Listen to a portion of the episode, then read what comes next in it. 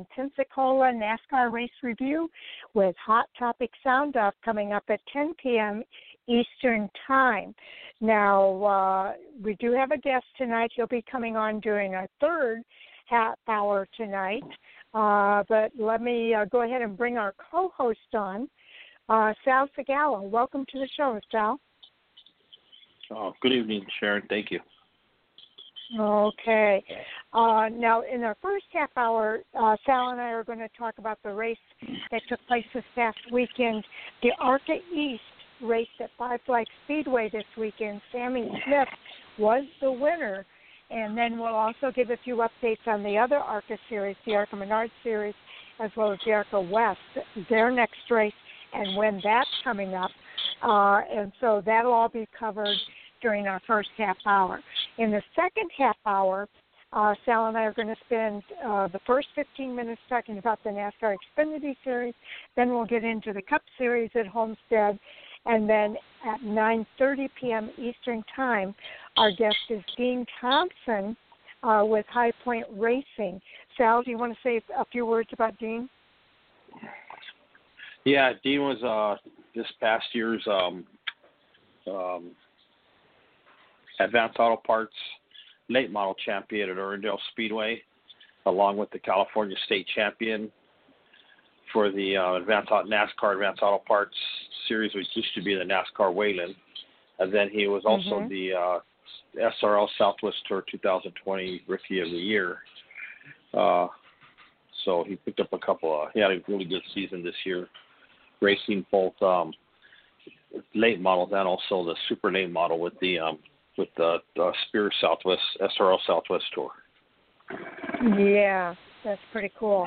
So we'll spend 15 minutes talking with Dean, and then after that we'll do up some updates from the NASCAR Truck Series. They did not race this weekend, but Sal, they'll be back on the track at Las Vegas this coming weekend. So uh, an update uh, will probably be good to kind of refresh people's minds on where we left off with the NASCAR Truck Series. And then, of course, at 10 o'clock, that is our NASCAR Hot Topic Sound Off. Uh, a lot of times we, we schedule 30 minutes, but a lot of times we go over that, uh, and it can go as much as 60 minutes. So uh, definitely stay tuned for that. The last 30 minutes, of course, is part of the bonus material on our podcast, but um, uh, just uh, just a heads up that that's coming up at 10 o'clock Eastern time, as well as Dean Thompson at 9:30 p.m. Eastern time. So, Sal, with that, let's go ahead and talk about uh, that race at uh, at uh, Five Flag Speedway this weekend. Sammy Smith cruised to the victory for his win. That, that had to be feel pretty good for him uh, after being so close to a win at Miss Smyrna. Yeah, he's uh he's another up and up and coming driver. You know that's you know starting you know you know where he should start. You know, Tex I guess basically with uh within the NASCAR system. You know, which is the you know the E series. So um unfortunately we don't we don't see those races. So I really you know it's kind of hard to expound on them. You know without getting a chance to actually see you know what goes on. Okay. Well, I know it's available on MAV TV in some cases, and and if it's not on MAV TV or FS1, they do have the uh, Track Pass on NBC Gold that you can see the live streaming of those races to uh, Sal. So, but uh, it was really good. He's only 16 years old. He's from Johnston, Iowa, uh, and he really won that race in pretty convincing fashion. It was just his second start in the series, so uh, pretty cool to see him be able to get that. He won the pole earlier in the day, uh, but I think we should talk about, in addition to how great it was for Sammy Smith to get that victory, let's talk about some of the other drivers in that race. Okay. There was, uh, uh, yeah, I'm going. I'm going down there right now. Okay. I You're had it pulled up, the, but then uh, my yeah, it's funny. I pulled everything up, and then the screen just. I have one of those computers, you know, like those laptops where if you just rub your hand, you just have to you just have to feel the heat. It seems like your hand, and then it does. and it moves. It's weird. I've had I, that experience. Yeah, I mean, yeah, yeah. So well, anyway, I can so, go ahead so and do it, the top five here. Oh no, I'm back. Yeah, I'm oh, back. okay. I mean, it's back. It popped back up. I just put I have to put another quarter in the in the in the slot where the um where the disc Okay, you know where the disc goes. Who's our top five, Sal? Okay, our our top five is uh well of course we had Sammy Smith who won the race, and then uh, Mason Diaz finished second. Taylor Gray with David Gilliland Racing finished third, and Rajah Caruth, who's uh one of the um Drive for Diversity drivers this year. It's funny we didn't hear nothing from Drive for Diversity last year, but this season I guess they're back. So he's with the UTI NTI Max Siegel. And then um, Joey Iast, which is from out here, finished fifth in another David Gilliland racing car. Yeah, that's pretty cool. Uh, actually, Chase Cabre and uh, some of those other guys uh, did race last year, um, but they were in the they raced in the East. Um, but I I don't know if it was a full time schedule or not. Uh, I have to go back and check my notes on that. But uh, it is good to see Rajah Caruth uh, in this car uh, for Max Siegel this year, and then. Um, uh, we've got him uh, scheduled for our show sometime here. Uh, right now, he's tentatively scheduled for the 11th of uh, that's a Thursday. So uh, we'll look forward to talking to him when he comes on the show on March 11th. Um, but uh, Taylor Gray, a great finish. Mason Diaz, we knew he was going to be a strong contender. Uh, Daniel Dye was on our show with us on Thursday night, and he kind of anticipated that Daniel Dye, or I mean that Mason Diaz would be a top competitor, uh, but he had some radiator problems, uh, which caused him to finish ninth in this race. You know what's you know what's You crazy about this race was, yeah, was that we had um, out of the 13 drivers, eight of them were rookies, and only five of them were um were you know already had a, a first year Yeah. in, and of course Mason Yep. Diaz who finished second, and Taylor Gray. Other than that, um, it was flooded with um with uh with all the rookies. You know, Rookies. you know, Yeah, yeah, getting Parker getting uh, getting them good finishes. Yeah, Parker Retzlaff finished sixth. Uh, he's he's one of the, if you can call it that, one of the veterans um, of the sport. He finished in sixth place. But what about the rest of our top ten here, Sal? And then the rest of our top ten is, like you said, Parker Retz, Retzlaff. I'm glad you said it because I wouldn't be able to say his last name, so I'm just picking up where you left off. And then um, last week's winner was uh, Max Max Gutierrez, finished seventh. Stephanie Moyer um, picked up the um, eighth eighth spot. Daniel Dye, who you had on the show last Thursday, picked up the ninth spot. And then Richard Richard it's like Richard Garvey picked up the, the tenth, rounded out yeah. top tenth. Yeah, Garvey rounded Yep. out the top ten in, in, in an Andy Hillenberg car. It was neat to see Ben Kennedy. Well, that's right, because Daniel Dye, you had mentioned last week that that when you were going to have Daniel Dye on, that he was uh, racing a Ben Kennedy car. Yes, indeed. It's really good to see him involved in the sport at this level uh, because you know he's he's heavily involved as an executive in NASCAR, and uh, to see him involved at this level of the sport, I think really bodes well for uh, for our sport in a lot of ways. So, uh, yeah, I really like seeing that. Uh, and then, you know, you had Bruce Cook had a couple of cars here. Andy Hillenberg had uh, two or three cars. Uh, Matt Mark Rette, uh, a lot of people are familiar with Rette Jones Racing. Uh, he had a car there. David Gilliland, uh, Gibbs. Uh, it looks like you know there's a lot of really strong people in that series this year. Uh, and then if we look at the standings, they have two races in the books now. They raced the season opener uh, in February at uh, New Smyrna Speedway, and this was their second event at Five Flag Speedway. Sammy Smith now sits at the top of those uh, point standings, Sal. So uh, he has an eight-point lead over Taylor Greed, or Taylor Gray. I'm sorry. Uh, and then you've got Max Gutierrez, who won the New Smyrna race. He's just nine points back. Mason Diaz in fourth place uh, is ten points back. Uh, so 10 points between that fourth and first place. Joy Ice from the West He's in fifth place, and he sits uh, not that far back. He's 15 points back. So, any thoughts about that top five here in the ARCA East?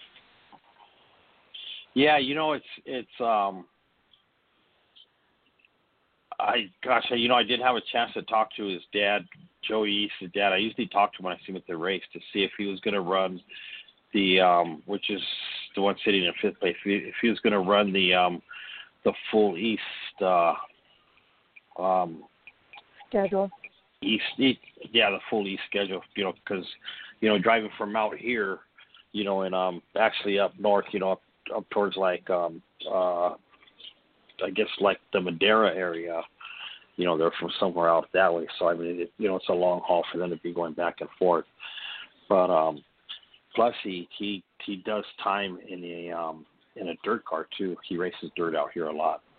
But it's mm-hmm. but Taylor Gray we Taylor Gray we kind of had a you know a, you know an inkling you know Taylor Gray was gonna you know was gonna uh, have a you know have a uh, you know um, a really good season yeah. You know, racing with, yeah, with, uh, with David Gilliland racing. Yeah, his actually his grandfather, his grandfather took over. um It took over the.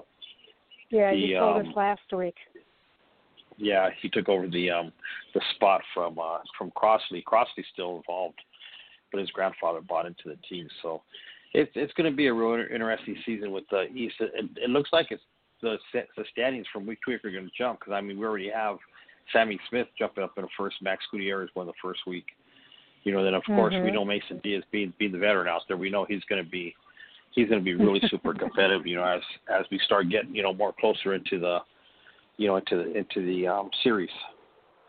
Yes, and I, I think a couple of these other guys that are six through ten will be as well. Uh, I would include Daniel Dye, who finished sixth, and Parker Retzlaff, who finished in seventh place. Rajah Caruth in eighth, Richard Garvey is ninth, and Carson Kvapil, that's a familiar name. Uh, a lot of people remember, uh, shoot, his name escapes me again. I want to say Travis Kvapil. Is that right? Nah, you're close. I know I'm close. For some reason, I always want to say Travis. Um, but anyway, he is, uh, what is his name, Sal? You can't um, think of um, it either. I can't think of it. Travis. It's Travis. Okay. Anyway, this is his son. A lot of people remember yeah. he used to drive in the uh, NASCAR's uh, series in the Xfinity and Cup series, uh, and uh, had some really good races there. So it's really cool to see his son coming up through the ranks here and racing uh, in this ARCA East series. Um, so you're right. It's going to be super competitive. I think we're going to see that number one driver maybe switch a few times throughout the season. And uh, I do think some of these guys that are six through tenth, uh, some of those guys are going to be moving up through that list as well. So it's but they've got some tough competition ahead of them. So it's going to be an all-out battle all season long. So. Yeah, that's true, and I'm curious to see. I'm pretty sure Taylor. I know Taylor Gray, Gray will be one of them. Joey Iast, I know is going to be one of two for sure that are going to race the the season opener when the West comes out here to Phoenix. Mm-hmm. Um, you know, for for the ARCA West, I, I know Joey will probably be one of them. And then we already know that David Gillen, he's going to bring both. You know, he's going to bring Taylor out here. You know, it's gonna it's gonna be it's gonna be a huge race. You know, a good chance for, you know, a lot of these drivers. Actually, I would probably see Sammy Smith and and you know maybe even Daniel Dye come out here, you know, to race for the uh, to race over here, you know, at uh, Phoenix. I'm just they haven't put a they haven't put a an entry list out yet for the uh, for the West Series yet. Well, it's gonna it's gonna be a good race because not only do you have the ARCA East, I'm sorry, the ARCA West racing in that event, but uh, you've got some other drivers that are going to be racing in that event as well because the ARCA ARCA Menard Series is also racing with them at Phoenix. So you know the field's going to be uh, they're going to have a pretty heavy field there in the ARCA West with the ARCA Menard Series also racing that event. And there's going to be points paying on both of those series. Yeah, so this yeah because uh, exactly because it wouldn't be fair, you know, to let the ARCA the ARCA Menard series run with the ARCA Menards West and not give the West drivers a chance, you know, to win points, you know, in their own, you know, basically, you know, their right. own series. Well, it's their season you know, so, opener, right? Yeah, and it's their season opener, yeah. So the way it's listed here, though, you've got uh, the ARCA Menard Series West. Oh, one of nine. I see. It'll be the second of twenty for the ARCA Menard Series, and the first race for the ARCA West. That race is going to take place Friday, March the 12th at Phoenix Raceway, which is a one mile paved trioval in Avondale, Arizona. The race starts at 5:30 p.m. Mountain Time or 7:30 p.m. Eastern Time. Uh, they'll be racing 150 laps. It's a one-mile track, so that means it's 150 miles. It will be televised on MAV TV, and the live streaming will take place on Track Pass, part of NBC Gold's package. Uh, if you want to listen on the radio, it'll also be on MRN and SiriusXM NASCAR radio. Uh, I think this is going to be a fun event to watch. So it is. You know what? And, and, and I, you know, and, and I really wish that fan, I really wish the Fans Choice TV wouldn't have merged with NASCAR because we used to be able to watch these races on Fans Fans Choice TV for free, and then and then once NASCAR bought the rights to their you know to their feed, you know that's where the Gold Pass and all that came in because I mm. I I I think all these races like this would be very good. You know, not only for the newer fan, you know, but you know, but just to give this series you know a little bit more exposure. You know, as far as you know, well, the, know you know sponsors on the cars. They, they are trying, Sal, because a lot of these races, like this one's on MAV TV, uh, and let's see, NBC Track Pass for the race at Sonoma uh, they will have. I'm looking to see if I can see any other. I think the rest of those races are going to be uh, the live uh, streaming versus the TV coverage. But uh, I know, and let me look here again. Large NBC. They do have the NBC Sports Network delayed broadcast uh, that will yeah. be available uh, as well.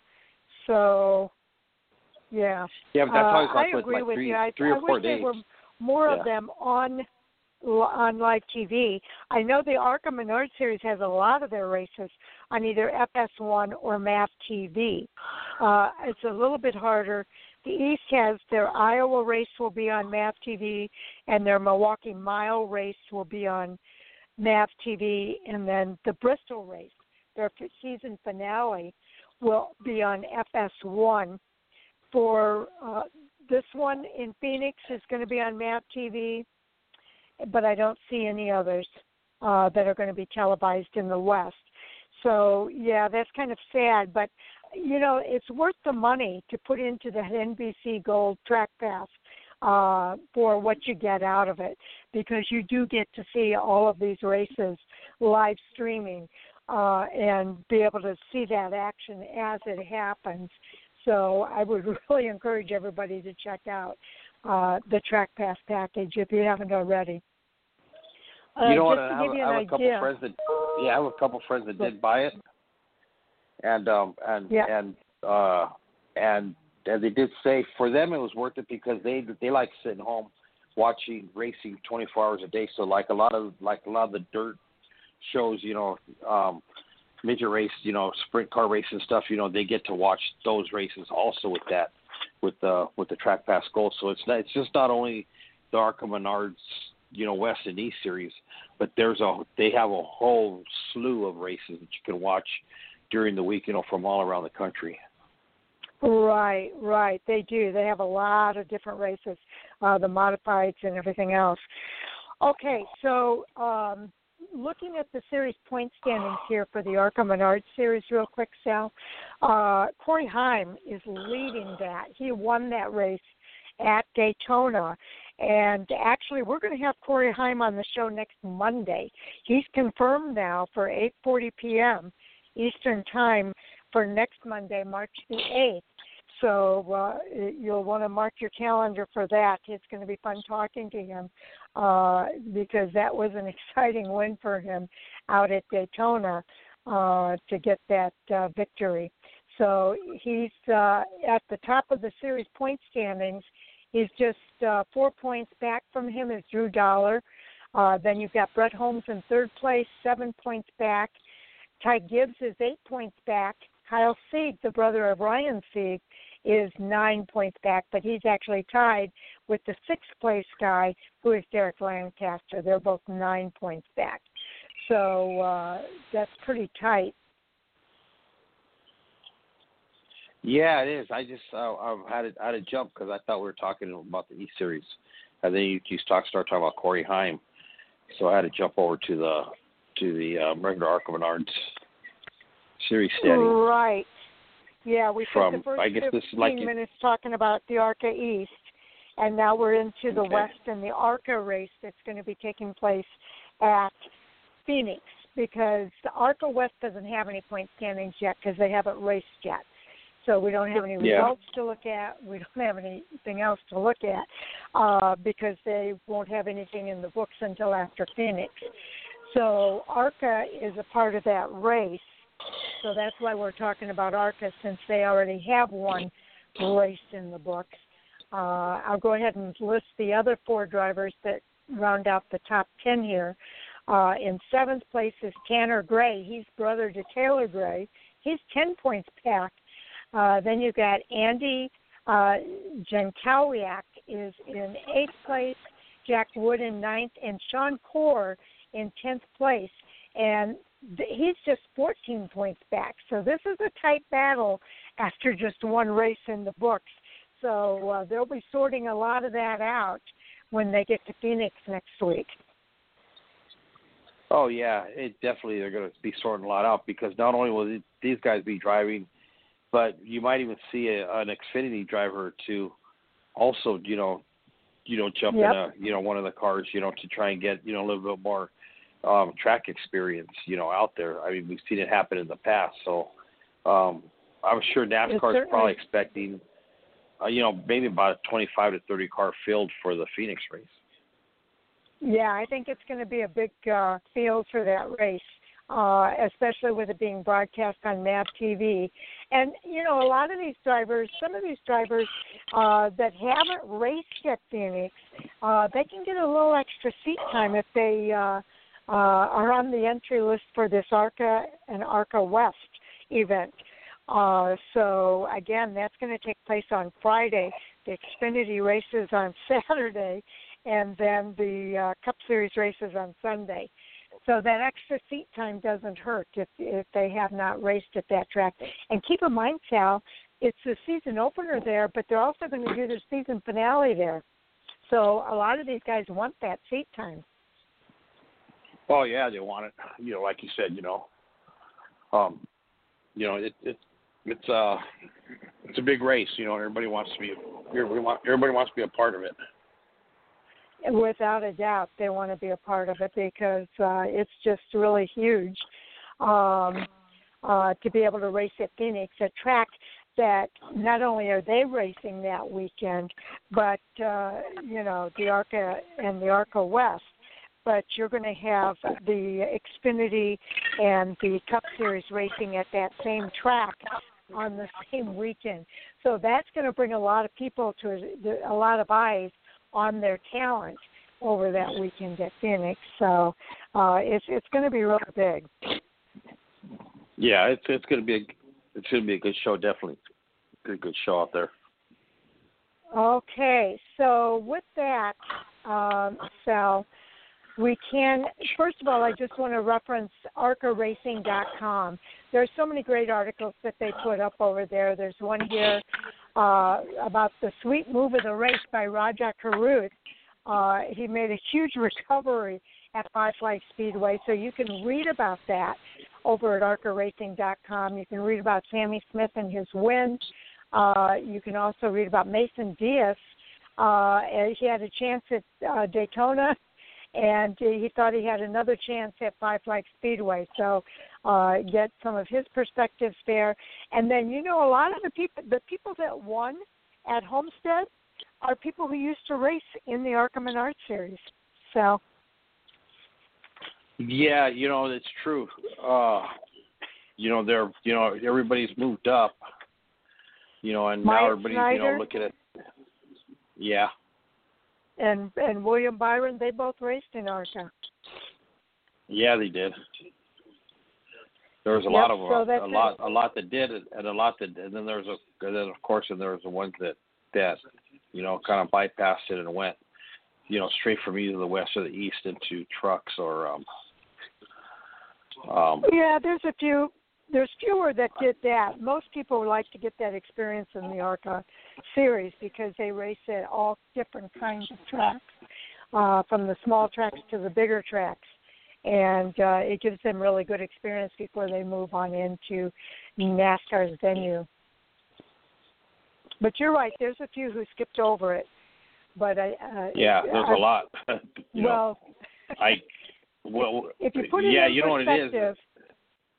Yeah, well, you know what it is. It's it's like because I was up at Tucson this weekend for Yeah. the Chilly Willy 150, you know, and, and man, I I couldn't believe how many how many kids. I, I'm I'm I'm just gonna put out there how many kids were racing, you know, and and I was I was talking to one of the parents real quick in like 30 seconds. I'll say it. I was talking to one of the parents and I said, you know, I said your son that's 15 years old. 10, 15 years ago, would have been unheard of. He would never be in that seat right now. I said he would be in the legend seat that's out there. I said he wouldn't even be in this car. But it was amazing all the all the all the they get out of the car, you know, and, and I mean, you know, it's crazy, but you know that's just the, that's that's the path you know that that auto auto racing has taken. And I was trying to get um uh Christian McGee back. He well, he ended up winning the race out there. I was trying to get him back out here to to the uh on the show, but he was uh he was um um flying flying out today to get back home. ah, So maybe we're working on for next week. Okay. Well, let's go ahead and uh, transition over to the Contender Boats 250. Uh, that was the Xfinity Series race that took place this weekend.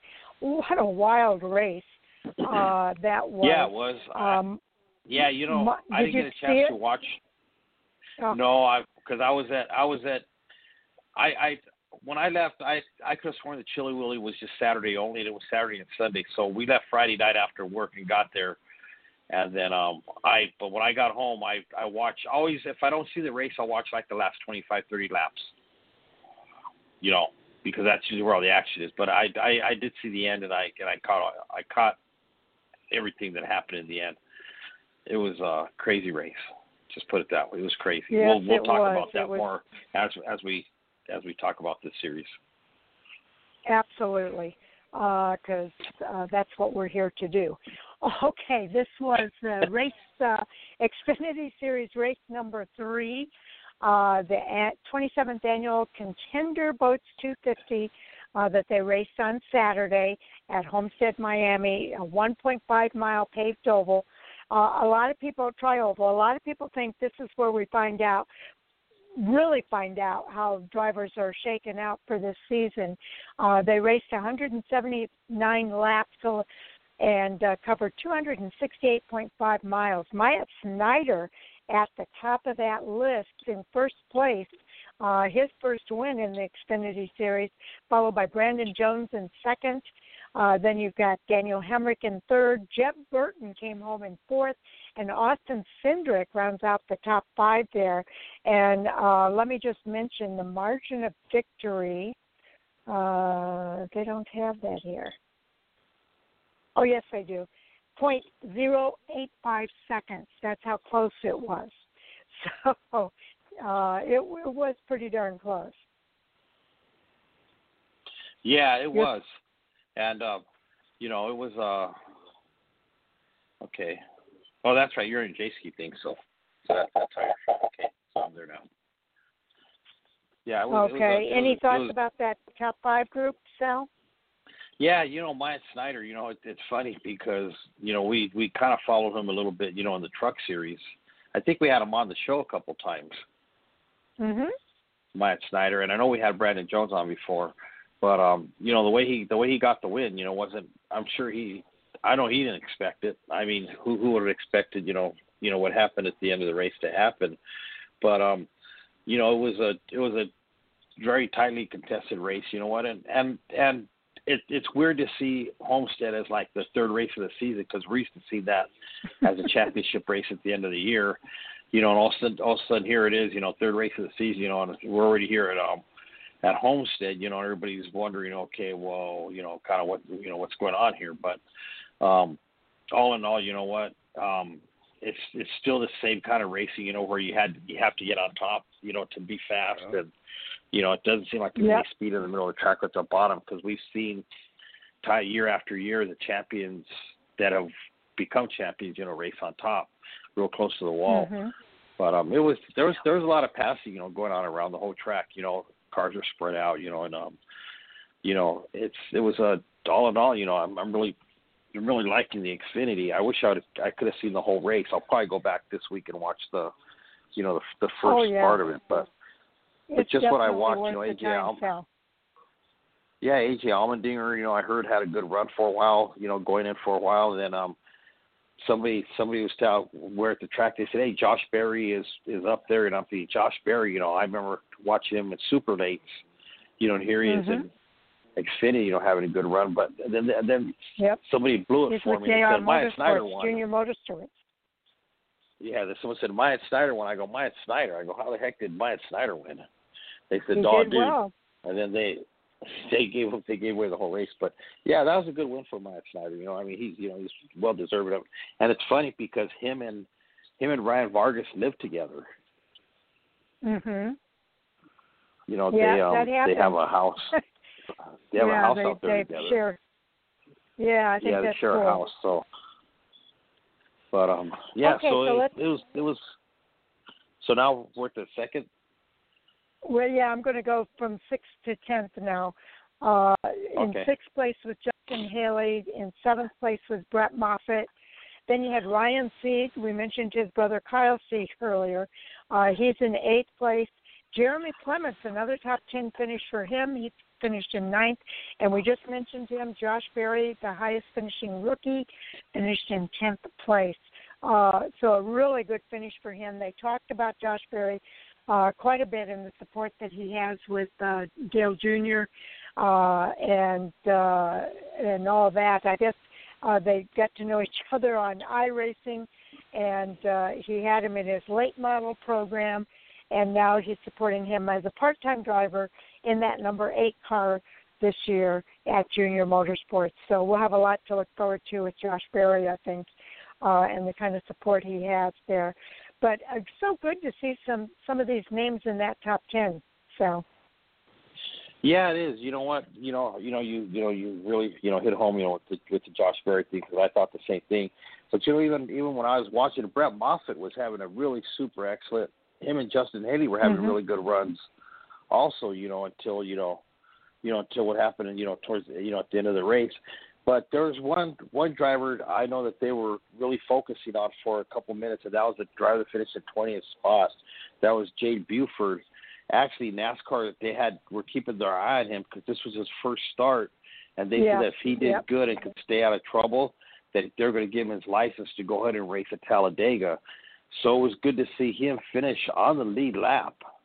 At that, yeah, he was in you know, the top and, 20. And, yeah, and finished in the top 20. So I mean that you know that's that's like a little good um, honorable mention, you know, right there. And yep. then of course your cousin Jeb, Jeb Burton finishing in fourth.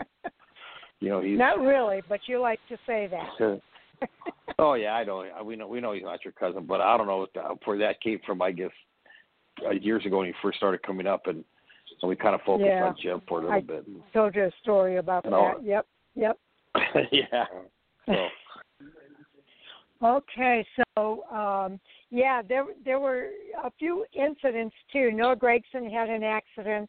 Uh, a lot of people were talking about that. He he ran into David Starr. David Starr tire went down. He went up the track, uh, Noah had no reaction time. The car was there, and there he was going too fast to be able to stop in time, and it uh, more or less ruined his day.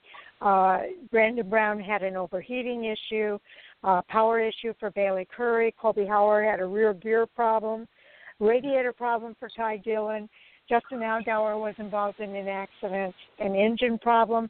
He blew an engine. I felt so bad for Harrison.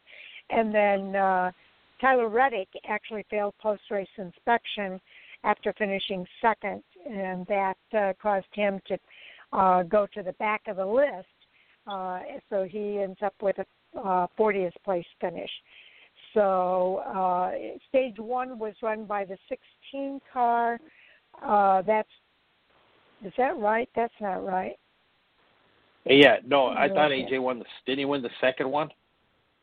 Oh yeah, AJ A- won the first stage. No, I think he did win the first one. AJ won stage yeah. one. It was Cindric winning stage two, and yeah. uh, so uh, again, and then Mike was, Snider uh, won the last. Yeah.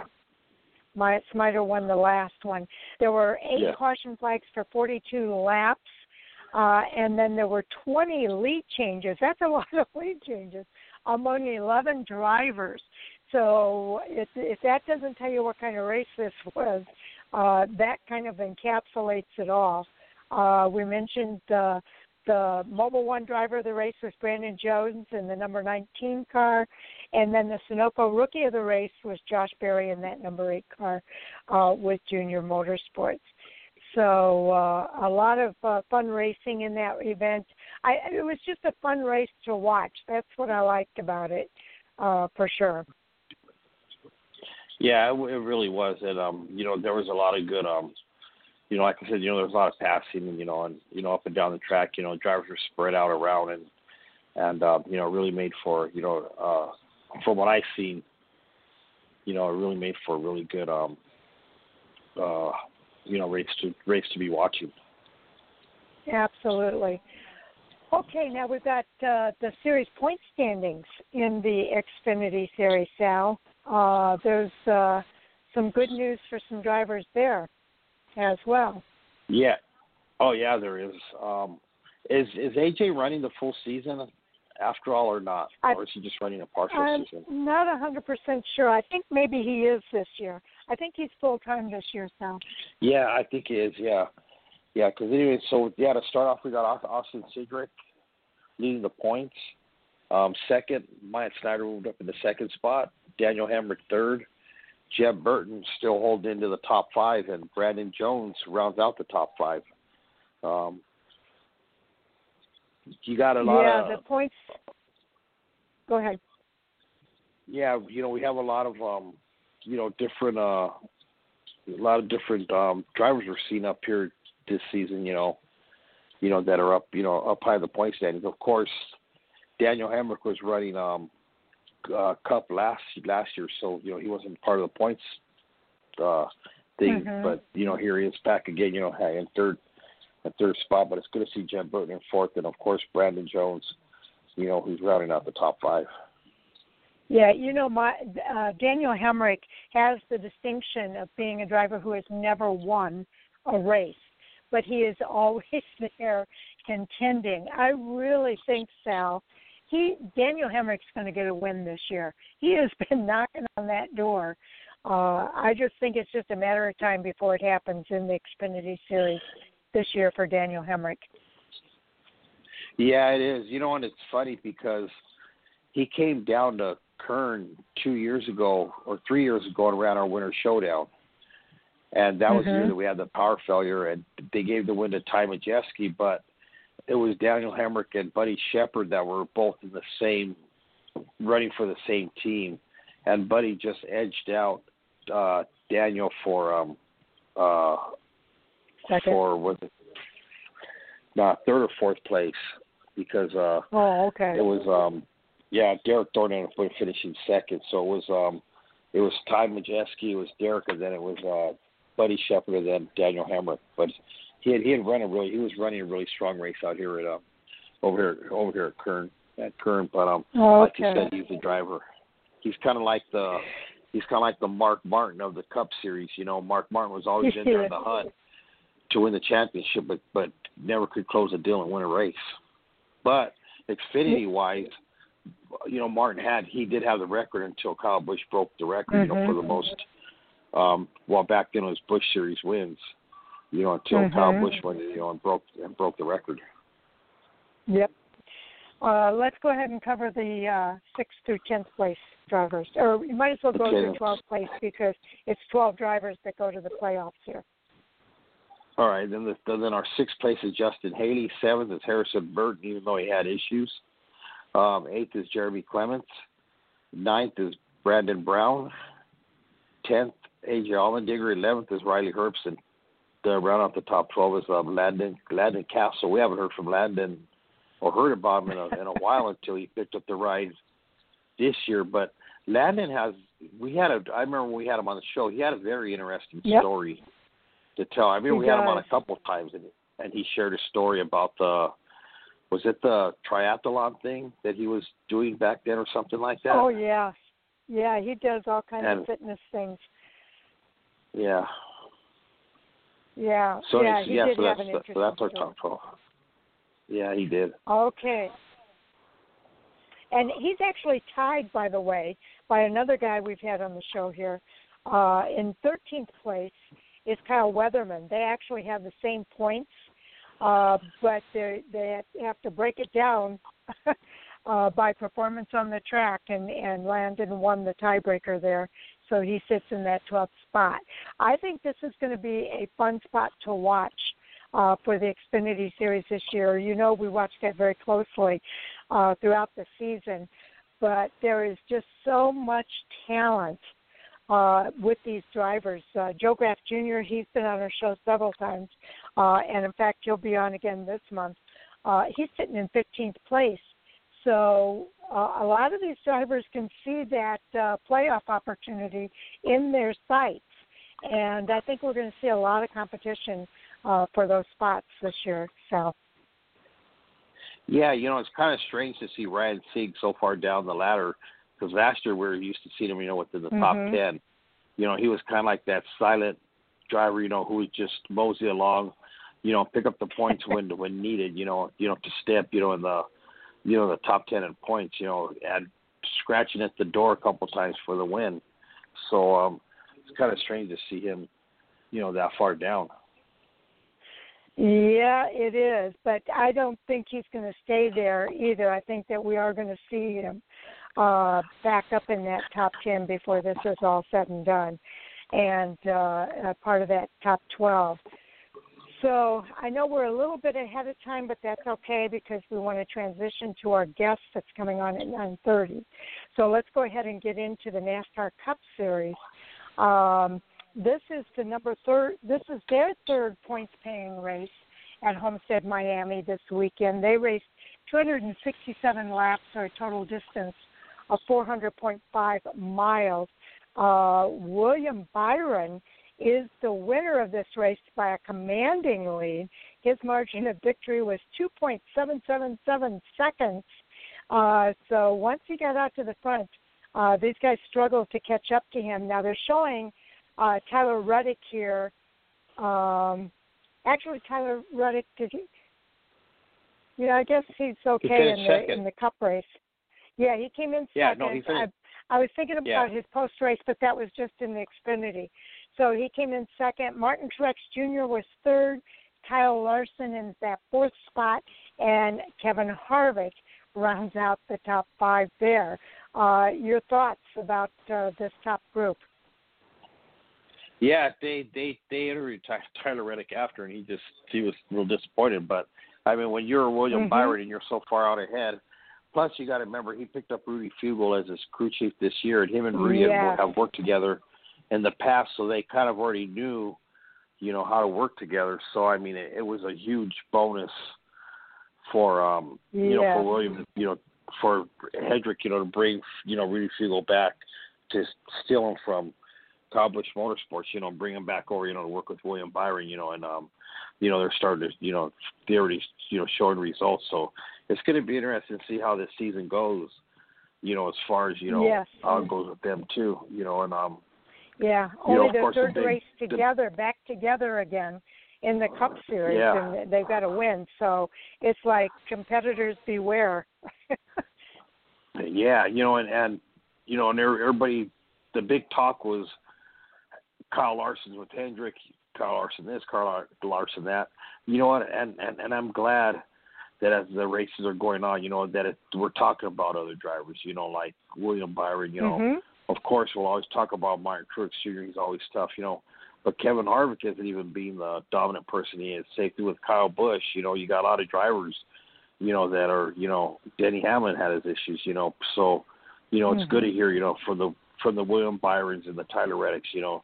Tyler, you know, it's only a second second season and you know, in the Cup Series, you know, and then picked up this, you know, a second place finish. So Second place finish. you know, it, it, a second place finish. You know, so you know, it's good to hear about the, you know, you know, to see some of the love being spread around. You know, so as the season goes on, we'll just see how much more interesting it gets. You know, how many more of these drivers, you know, we'll see. You know, well, you know, filtering high, drivers. filtering low.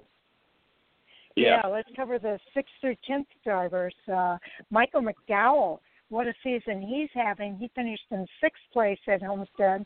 You got Ryan Newman in seventh place, Kurt Busch finishing eighth, Alex Bowman finished ninth, and Kyle Busch rounds out the top ten here.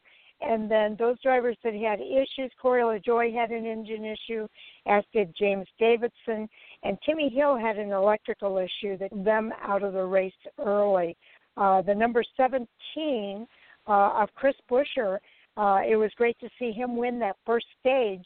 William Byron won the second stage uh, and then ultimately won the race as well. There were six uh, caution flags for 36 laps and 20, again, 20 lead changes among nine drivers in this uh, Cup Series race. So let's go back to the, the top 10. Any thoughts about that top 10, Sal?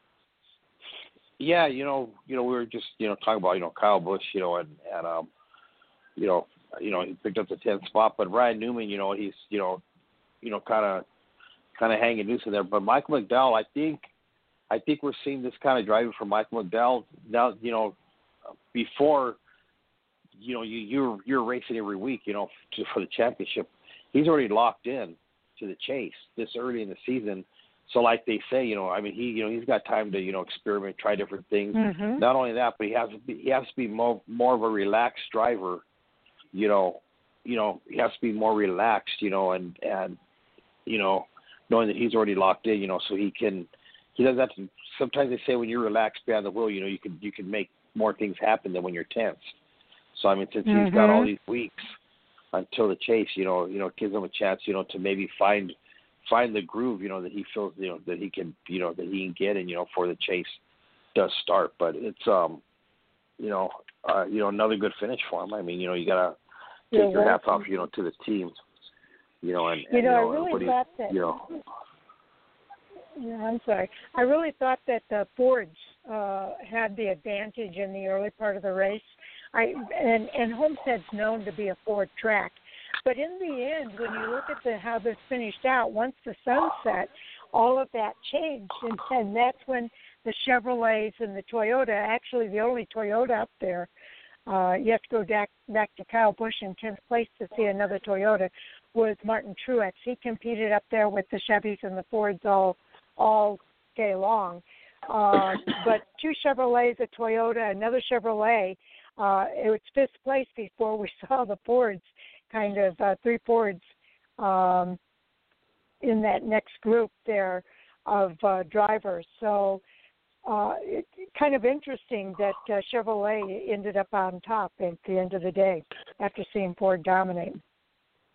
yeah, and, and it was and it was a dominating win at that. I mean, it wasn't just uh, you know, you Yes. know, race to the finish. You know, Blue Byron got out there in front and just really dominated the, you know, just really dominated the, you know, the race.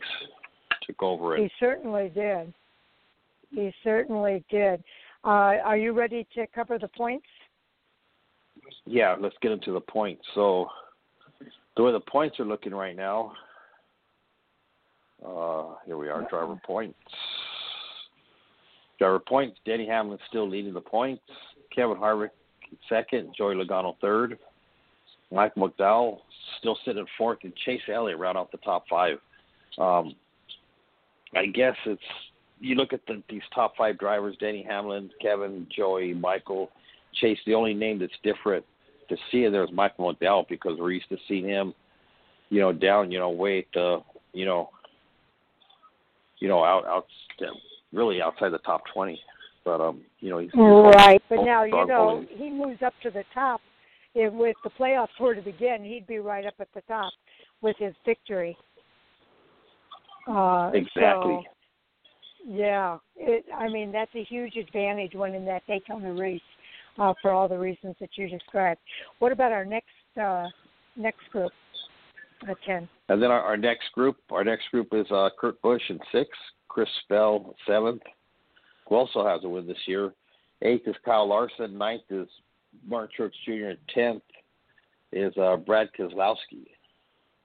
Um, we didn't hear much of, much think... from much from Brad this race. No, um, you did in the early part of the race. Him and Joey Logano uh, kind of uh, were up there for the first stage. Uh, but what's interesting, if you look at these winners, Sal, William Byron, Christopher Bell, and now uh, Michael McDowell, these are not people we're used to seeing be the early contenders and and qualifiers for the playoffs this early in the season.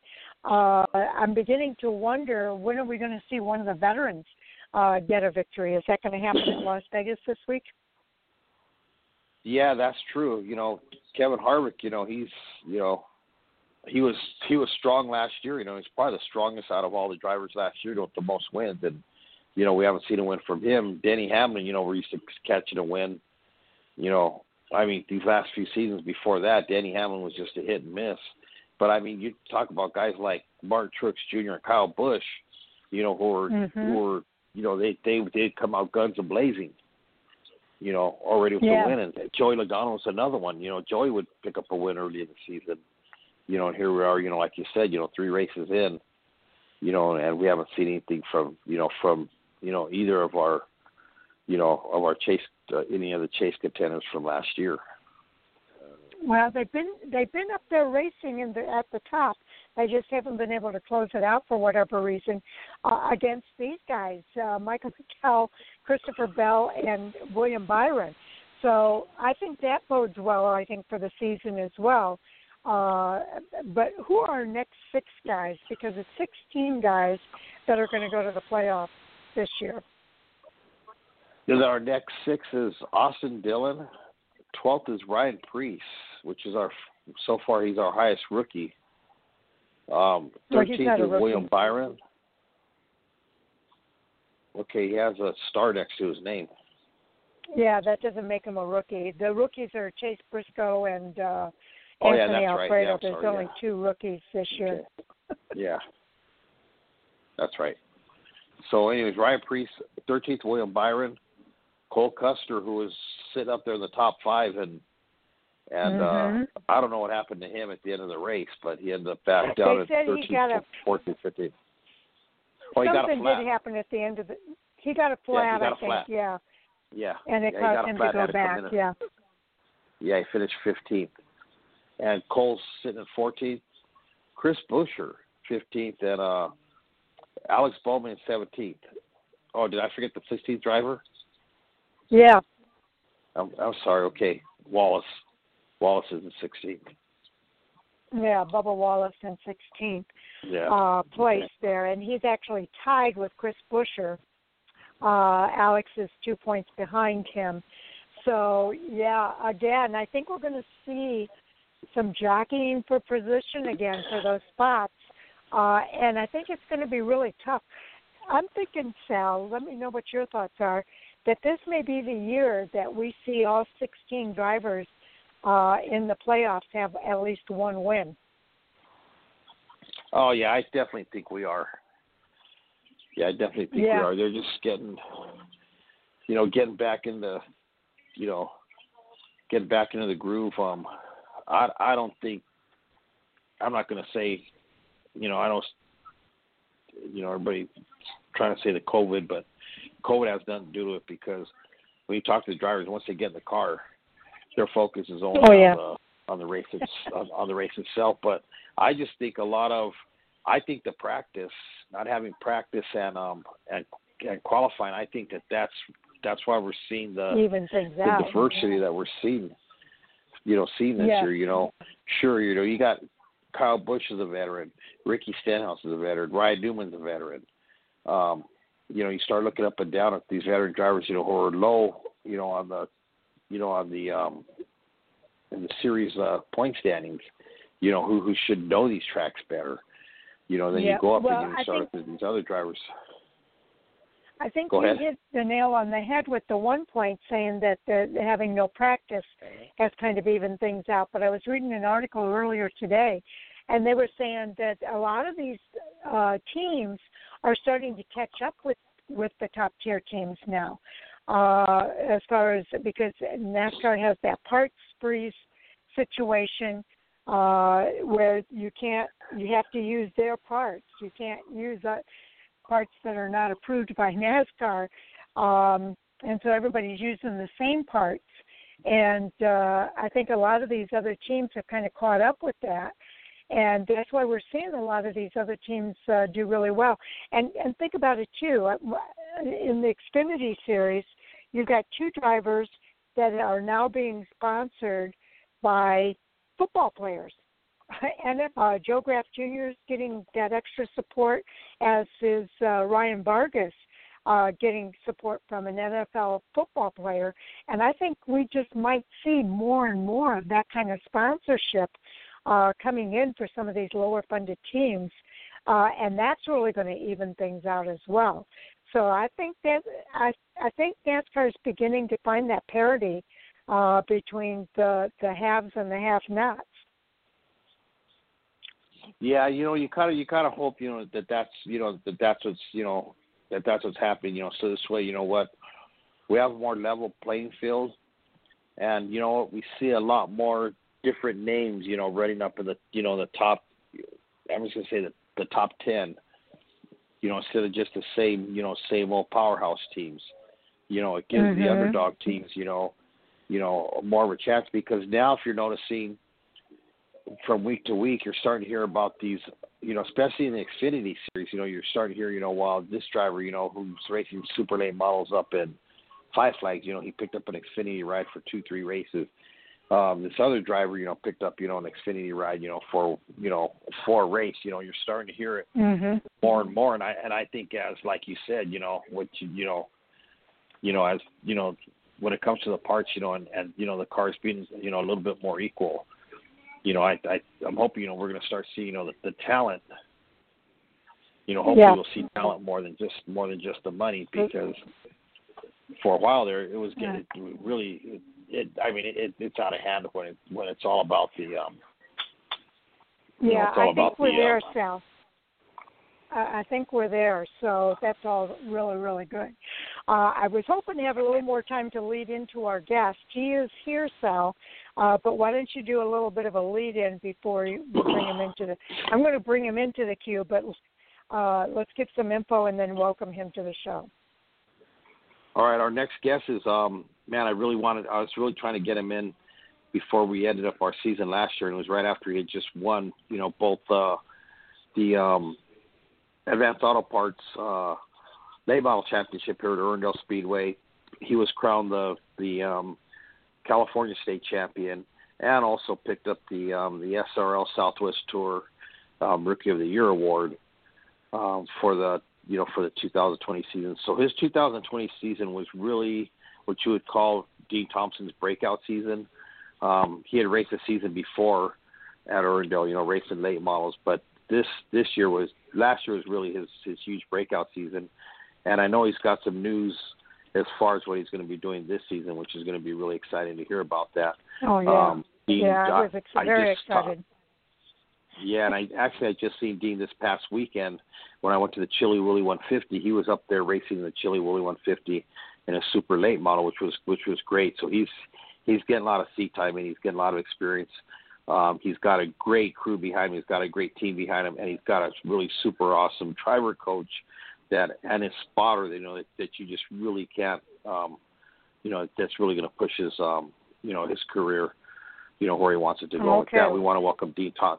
We want to welcome Dean Thompson to the show. Welcome to the show, Dean. Hey, how y'all doing? Good. Hey, um, glad to finally get you on. Gosh, I know it's I know it's been a while since we've we've had you on. I think we had you on sometime last year when you picked up one of your one of your first wins. But um, you know, it's Mhm. it's good, you know, to get you back on. You know, after the season, you know, after the uh, actually after the awesome season you had last year, you know, with the you know the two championships and also you know um, locking up the rookie of the year, you know, with the SRL um, Southwest Tour. I mean, yeah, I think you hit the nail on the head when you were uh, introducing me. I mean, when I, I have this crazy, awesome team behind me, and yeah, last season was my total breakout season, and uh, I think we're gonna show up more muscle this year. So I'm pretty excited for that. So uh, since we didn't really get a chance to recap last season, I I, I know we're already actually we're only one one race into the season before before you know we'll talk about you know what the rest of your season was like. So what was it like to you know to you know not only to wrap up the um you know the the um uh the Advanced Auto Parts Late Model Championship, but to go along with that, you know, to be the you know the California State Champion because I know you and um, Dylan Gardner were going back and forth as far as the points on that deal. I mean, yeah, I mean, it's just it's an amazing deal to be part of uh, with High Point. Um, never really thought I'd get the opportunity to be battling for that, even even win it. I mean, it's just a major blessing to be doing all this. Um, even just be racing these cars is a major blessing. Uh, but that championship really meant a lot to me. Um, I had been going to this track for my whole life. Um, just recently started racing at it, but ever since I was what five years old, I was I, I would go to the track, um, watch the late model races, you know, admire all the all the really cool guys doing all that, hoping I'd be out there one day, and there I was. I mean, I it's just a dream come true, nothing short of a miracle. You know, and and you know, um, when you talk about going back to you know going to Irwindale all these years, isn't it isn't it kind of ironic that you know watching Tim Huddleston you know win his championships, you know as a late model driver, you know watching you know Trevor win his, and all of a sudden next you know here you are, Dean Thompson, you know with High Point Racing, you know racing under, you know Tim Huddleston, Trevor. Not only that, but then seeing what Ryan Partridge has gone through in his career, you know, having Ryan Partridge, you know, part of your, also part of your, um, you know, your team right there. Oh yeah, no, I I, I really got um, all the greatest things mixed into one. Got the best team. I got the best team on the West Coast, and I got the best driver as my driver coach. I mean, it, it's like one of the best drivers. Um, I mean, it's just freaking amazing to have um, all of this, all of this in the palm of my hand. The fact that all of this deserves nothing championship. You know, like just the just the the caliber of a team, the caliber of a of a driver coach. If I wasn't winning championships with what I got right now, I probably shouldn't be in the seat. So how did how did all this come? How did all of this come about? Because everybody knows when you go to Irwindale, there's you know you have of course you got High Point Racing, you know you had um Alex Alex Mart um, Alex Martinez, you know who had a car open, you know you have all these you know all these different teams, you know people are selling cars, you know and you know we see the drivers, you know who based Joe Nava is another one, you know who had cars open, you know and and how did all this come about? You know that you ended up with um you know, with with uh, with Tim Huddleston and High Point Racing. Yeah. Um, so when I was back racing quarter midgets behind Orange Show at the uh, quarter midget track there, um, I grew up with Cole Custer um, and Joe Custer. So we raced together all the time. Um, of course, Cole now in the Cup Series. Uh, so I took a big hiatus from racing after uh, after my fourth year. Um, and when I when I decided I wanted to come back and take another shot at it, um, my dad knew to call Joe, knew to call knew to call Joe Custer, and um, Joe was like, "Hey, uh, that sounds great. I think you're going to be a great fit for High Point Racing and Tim. So we called we called him up, and he's like, "Come on over. We'll throw you in a car." So that's really how that's how the High Point uh, relationship started.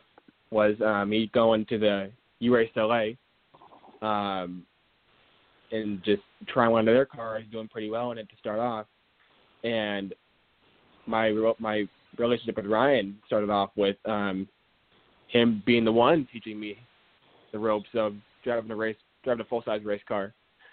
So, I mean, all it's all been in the works for about three three years now. You know what? And Dean, you also have an uncle that used to race super lates all the way from Irwindale all the way. Gosh, uh, he he raced a lot of tracks. How much of an inspiration was, or how much help has he been? You know, you know, in in in, in getting you started, and also, um, you know, any any help he might have given you know, like coaching tips and stuff like that. I mean, yeah, it was always really inspiring to see him out on track. Um, that uh, that red 70 car. I've always wanted to be out there, you know, duking it out with all the other guys. I think it's been, um, I think that was a really big motivator for me to uh, go and go to Irwindale, show him what I got. You know, uh, watching him do his thing, thinking I, you know, I, I can do I can do that probably even better. So um, that's just my that, that was my motivation um, for coming back and doing what I do right now. Hmm. Interesting. And with that, Dean, I'm gonna turn it over to Sharon, to the show host. I know I know she has some questions for you, Sharon. Mm-hmm. Uh, hi, Dean. Welcome to the show. Hello. uh, we're excited to have you on the show tonight. Uh, I, I know Sal's uh, been talking you up about everything that you're doing with the late model racing rookie of the year honors. Talk a little bit about that because I know in the SRL they have a lot of really good drivers, uh, and for you to take those honors as rookie of the year, uh, that had to feel pretty good. Oh yeah, it was an amazing feeling, Sharon. I just, I, I never thought, um, one, and when I'd be contending for the Rookie of the Year in the Southwest Tour. I mean, what what a historic, what a historic series I I'd be part I'm part of, um, and to win Rookie of the Year in it. I mean, it's just that's just mind-boggling to know that I am part of such a historic, you know, such a cal- strong caliber of field. Um, really, uh, it shows how much uh, how much of an amazing team I got behind me. Um, I mean, these guys worked worked their butts off, and uh, really couldn't do it without them. Well, yeah, and let's talk about that. I know you mentioned some of the the drivers uh, that have been kind of around you. Uh, who's your crew chief and and and the other guys that you've been kind of working with uh, as part of your team? Yeah, so um, my my drum is um, Ryan Partridge. Really big, been a big help and inspiration for me um, in all my driving. He bought, he taught me how to hold a steering wheel. Um, I mean, he's been a major factor in my um, development in racing. That's for sure. Ryan, Trevor, cool. Ryan is a very cool guy. Um, Trevor, uh, my teammate, is all, has always been a really big he's been a big brother to me. Um, always giving me tips, pointers. You know, there's nothing to hide from him. I mean, he, he just he, he lets it all out. He lets lets you know everything. Um, really, really cool guy. Really helpful. He's also taught me almost everything I know. Um, and then I got my crew guys. I got um, Andy Partridge, Ryan's brother. I got Ernie.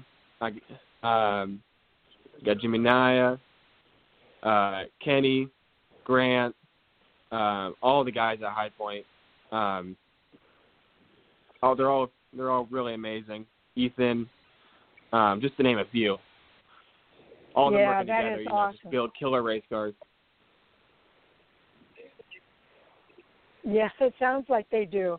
um, Ryan Partridge, uh, we've talked with him quite a bit, and and Trevor Huddleston as well. Uh, those guys are, are really good mentors for you to have. And uh, uh, I know I know you announced you had an announcement back in uh, February, early February. You made a big announcement at High Point. Yes, ma'am. You want to tell us about that? Yeah. Um, we're going to be running the full ARCA West schedule um, with High Point Racing. Pretty excited for that. Um, I feel as if I'm qualified enough to be running the schedule. Uh, maybe maybe win a few rounds. I'm pretty excited to see how I stack up against that field.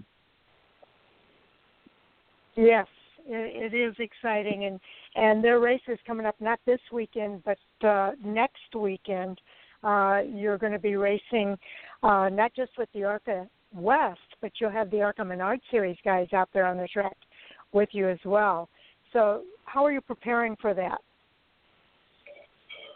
I mean, yeah, I mean, it's going to be nothing short of a challenge uh, to be racing with those ARCA Menards guys. I mean, those guys are top tier, top top tier uh, teams.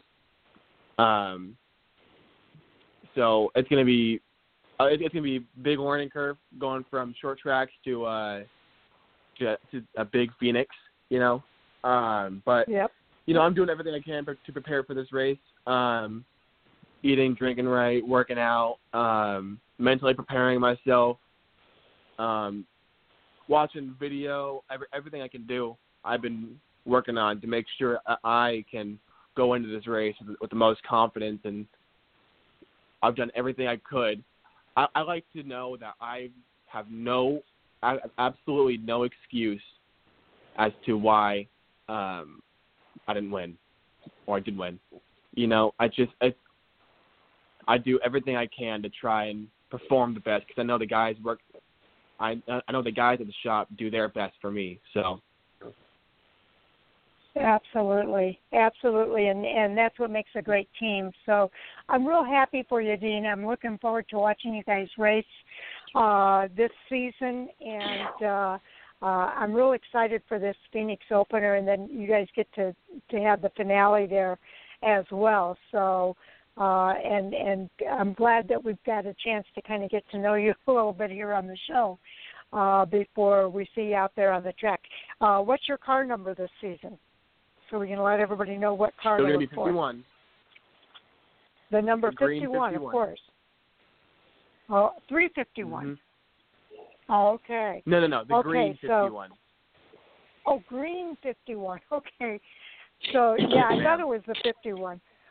Um, okay, so the green 51 is the car that we're going to be looking for out there on the track. And uh, uh, this is the time of the show uh, that you get a chance to do a few shout outs uh, to whoever you want to give a shout out to. oh yeah, awesome. Um, give a shout out to all my sponsors: um, Thompson Pipe Group, uh, High Point Racing, Race Car Factory, uh, Ford Performance, Haas Racing Development. Um, all of them really help me do what I do um, to live out my dream. Um, got to thank my family, my mom, my dad, my sister, my little brother, all of them been my biggest supporters, always pushing me in the right direction to perform the best. Um, I got thank my friends, uh, all of them watching at home. I Got to thank Sam, my girlfriend. Um, I got to thank. I mean, just and just got to thank the Lord. I mean, this is like I said, it's been a blessing It's been amazing to do all of this, and I really couldn't do it without him. Um, it's just been awesome, awesome, awesome to do what I do, and it's uh, all the glories to God. So I thought a shout well, I got. well, I think those are all really good shout outs, and uh, again, we hope this isn't the last time we get a chance to visit with you. We do have a, a winner's circle as well. If you win the race, we'll we'll have Sal tap you on the shoulder to come visit us again. But uh, regardless, we hope we get another opportunity throughout this season to visit with you. So uh, good luck to you out of Phoenix, and uh, uh, we'll be watching that number 51 car. for sure. Thank you you guys for having me on the show. Always fun to be here. Okay. Take care now, Dean. Thank you. All, all right. That is Dean Thompson. He races with High Point Racing in the number 51 car, and you'll be able to watch him at Phoenix International, not Phoenix International anymore. It's just called Phoenix Raceway on March the 12th. And that race, uh, they're saying, is going to take place at 7:30 p.m. Eastern Time. So uh, you'll want to definitely mark your calendars for that, Sal. Uh, that was a, a really nice interview and a chance for us to get to know him. Yeah, he's really a nice. He's really a nice guy at the track. I mean, I really enjoy hanging around with him and him and the rest of the team. You know, he talked. You know, talked about Andy Partridge. You know, and Jim Nyan and uh, you know Tim, of course. You know, Trevor's part of that group, and you know, it's a it's a, it's a whole uh, contingency over there. But I'll, I'll tell you, Sharon, man, they're they're really a nice group of guys. And Dean is really really neat to um to hang around. You know, watch him race. You know, I've been fortunate. You know, once again, you know, to see another up and coming driver. You know, yeah. come through. You know, you know, come through the ranks. You know, and get to know him real well. You know, and um, you know, he's he's definitely one that's that's you know probably going to end up going places. You know, he's got a good solid sponsor in his dad's company with Thompson Pipe Group, which out here in Rialto, and um, you know, he's got a really good group of people behind him. You know, as he mentioned, you know, his whole team, you know, past yeah. champions, you know, which help, you know, which help, you know, and um, you know, plus you know the you know the blessings from Joe Custer and you know, Stus, you know, Mhm. um, uh, you know Gene Haas and CNC, you know, who also you know helps fund this program, you know, and uh, it's Well, uh it's a it's the- a good group they have there. It is. We've still got the truck series here uh, to talk about before we say goodnight. So uh, I wanted to get your thoughts. Ben Rhodes wins the uh, first two races out. Uh, two victories for him in the uh, truck series. What are your thoughts there? Yeah, I don't know. It's um. Let me see who's on the entry list for this week's race. Let me see. Uh, we still got Sheldon Creed, who's strong. You know, who's you know who can who can pop off a win. We already know that at any time. Um, David Gilliland Yeah. enter, en- entered this weekend too. You know, David's always David's always going to be a strong um you know a strong uh, contender for that win. Um, Zane Smith, Right. you know, who has had but the we're best looking of luck. at the you know, past he's a- results. So we're going to do the preview on Thursday night, Sal. We're looking. Okay, I don't- well, you asked what me. they've done. Yeah, I asked you about I- Ben well- Rhodes winning the two races. Okay, yeah, I mean he won the two races. I mean that's you know that's um you know that's awesome. I mean you know he's on a roll. That that's definitely for sure. You know he's got a lot of momentum going with them. You know getting into this weekend. He certainly does. ThorSport made that switch over uh, to the. They made the switch over from Ford to over to Toyotas, and it seems like uh, it's really worked out well for him in particular. Uh, but uh, I'll tell you what, the, the, uh, we had Christian Eckes on. You remember we had him on. Uh, he talked about how the intensity is just ramped up uh, this year. It's always been intense in the trucks, but he was telling us how much more ramped up it seems like this season, and it certainly uh, kind of showed up on the track as well. Uh, this last race, you had Ben Rhodes, Sheldon Creed finished in second, John Hunter Nemechek in third, uh, Todd Gilliland in fourth, and Riley Herbst uh, run ran that race, and he came home with the top five. Yeah, we uh yeah Sheldon Sheldon was tough that race and you know once again you know like when we talked about last time you know I thought Sheldon was gonna actually win the race you know um you know, got himself in trouble, you know, on the road course. But, um, you know, Ben Ben stayed out front and got the win.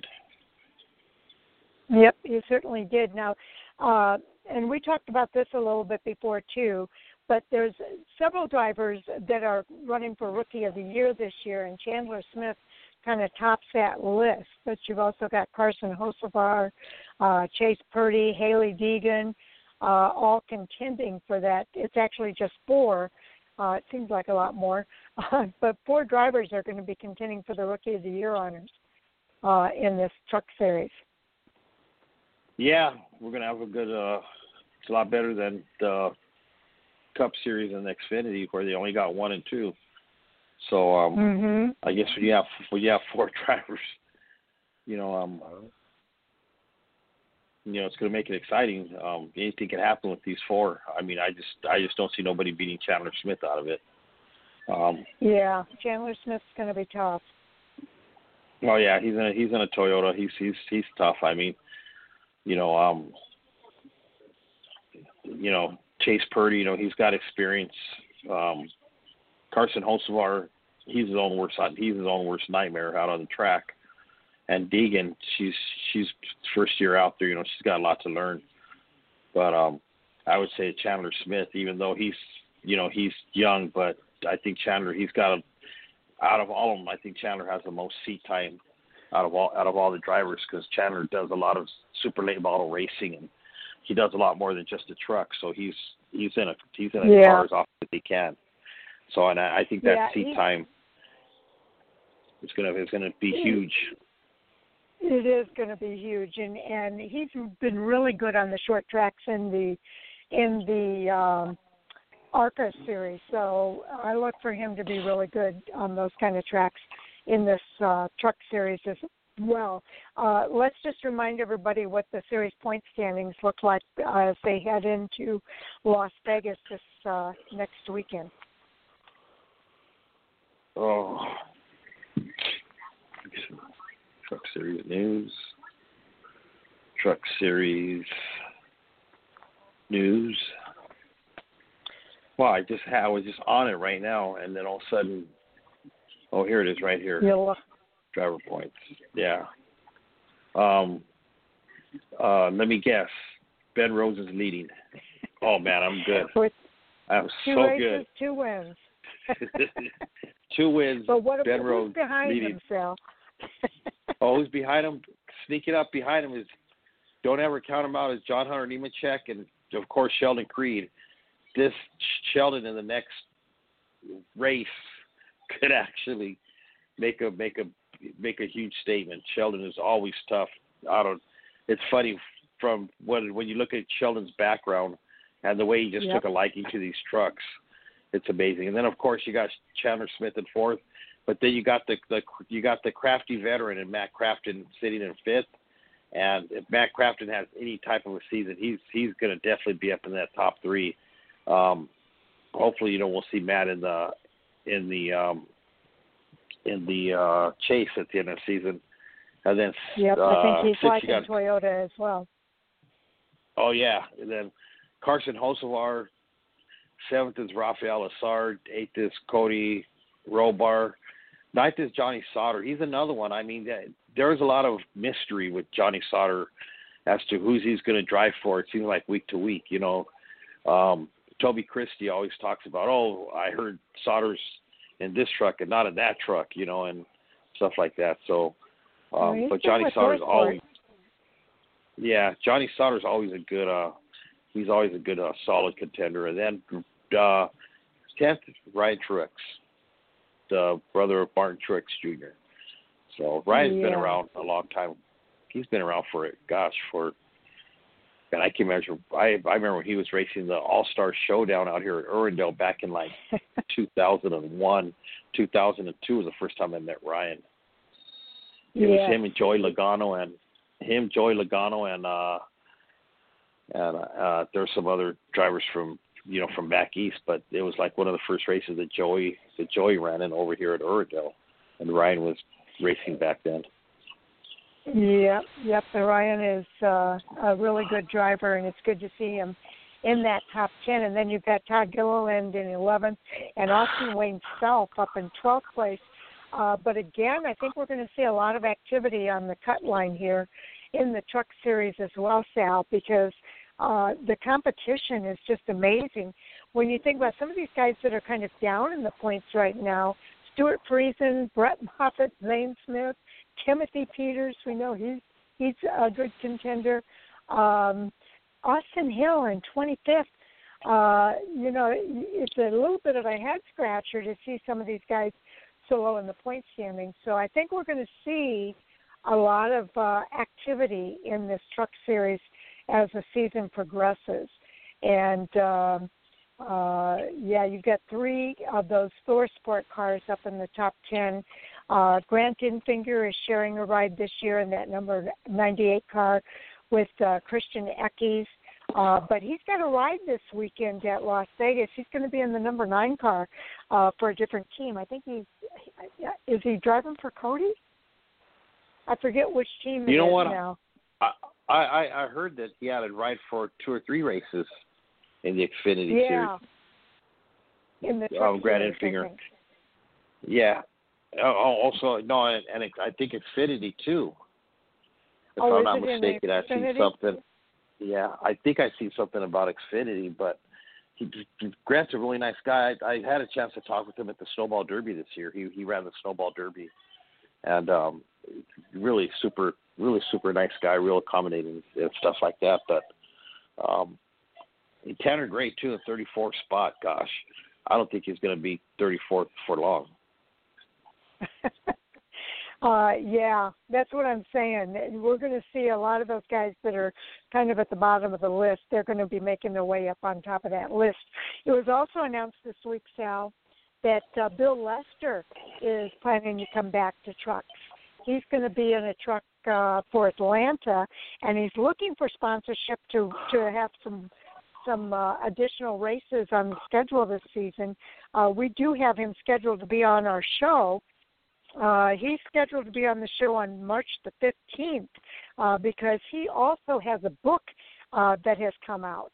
And uh, he's going to come on and talk a little bit about that book.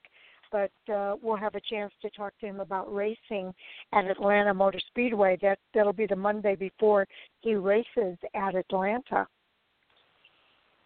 Wow, yeah, that's going to be a good good conversation. You know, yeah, I think so. You know, especially you know, you know, yeah. So definitely looking forward to talking to him about that. Um, and then, yeah, that Ben Rhodes, uh, when he his uh, second win, uh, actually brought him uh, the 200th victory for Toyota at the same time. So that was pretty cool to hear. Yeah, it is. Uh, you know, anytime you know a manufacturer, I think what this weekend, Rick Hendrick got his. I forget how many wins they say he has done with uh with when William Byron picked up the win on Sunday. Didn't mention it was just like a high outrageous number. Wow. Yeah, it's uh, pretty amazing. I think he's. I think uh, Roush has been the winningest team, and I think he's up there with Roush now as far as the number of wins. So it's something like 250 wins or something like that. Yeah, I know it's a lot. I, I, like, think you're I right. Like holy cow, man! But you know, I mean, between uh Jimmie Johnson and Jeff Gordon, you know, they, you know, you know, they really, you know, did a, you know, you know, really added, you know, a lot of that, you know, a lot of the wins. Plus, you know, all the other drivers he, you know, he's had in the past, you know, that come, you know, come through the that's come through his organization. Yes, they do have uh, Grant Enfinger listed in the number nine. Brett Holmes is going to make his debut uh, at Las Vegas in the number 32. Connor Daly is going to be in the number 44, and Kyle Busch is going to be in this race uh, at Las Vegas in the number 51. So uh, a lot to look forward to. 40 trucks are entered, so no drivers are going to miss the race and uh, it's going to be fun to watch that out at Las Vegas. Yeah, you figure Kyle Busch is going to come back and race it. It's his hometown, you know, and uh, you know he he always likes racing, you know, in front of the you know the hometown crowd and and uh, you know it's going to be an yes, exciting exciting truck race. It will indeed. So, Sal, uh, it's been a, a great uh, talking with you. I'm definitely looking forward to next Monday night. Uh, next Monday we have uh, Corey Heim coming on the show. I've got another driver we're working on for that nine o'clock slot. uh, and uh, I think it's going to be uh, another fun show. We appreciate everything that you do. All right, sounds good. We'll see everybody next week. Have a safe week. Stay safe. Wear your mask, and uh, hopefully, pretty soon we get out of this pandemic and we can start seeing more um, more fans at the race. More fans will you know be able to go and enjoy some races, especially out here on the West Coast because we're really well. Vegas has had allowing fans, but you know like yeah. our short tracks, you know, really hurting. Our short tracks are hurting right now. You know, I we really know. need the fans to to bump that revenue so we can stay open. I mean, you know, it was sad to go to to go to Tucson this week and not see any fans in the stand, especially the Chilly Willy 150. They usually get a really good crowd there for for the um, for that race. And we got our winter showdown coming up in two weeks, and and once again, no Yep. fans for the. So it's it's tough, but either way, you guys all be safe. Have a good week. Have a good show, and um, we'll talk to everybody next week. Good night. Oh, okay. Take care, Sal. Okay. Goodbye. All right. Uh, we're finished up with our preview, our review show, and uh, now it is time for our hot topic sound off. And joining us for tonight's show is uh, none other than Jay Huseman. Welcome to the show. Well, thank you, Sharon. I just uh, I just almost have to add another hot topic there, if we will, at the end of this with the Truck Series uh, entry list. I hadn't seen all of that yet. Oh, okay. Uh, and then also joining us for Hot Topics tonight is Tommy. Uh, welcome to the show, Tommy Kraft. Hey, how are y'all?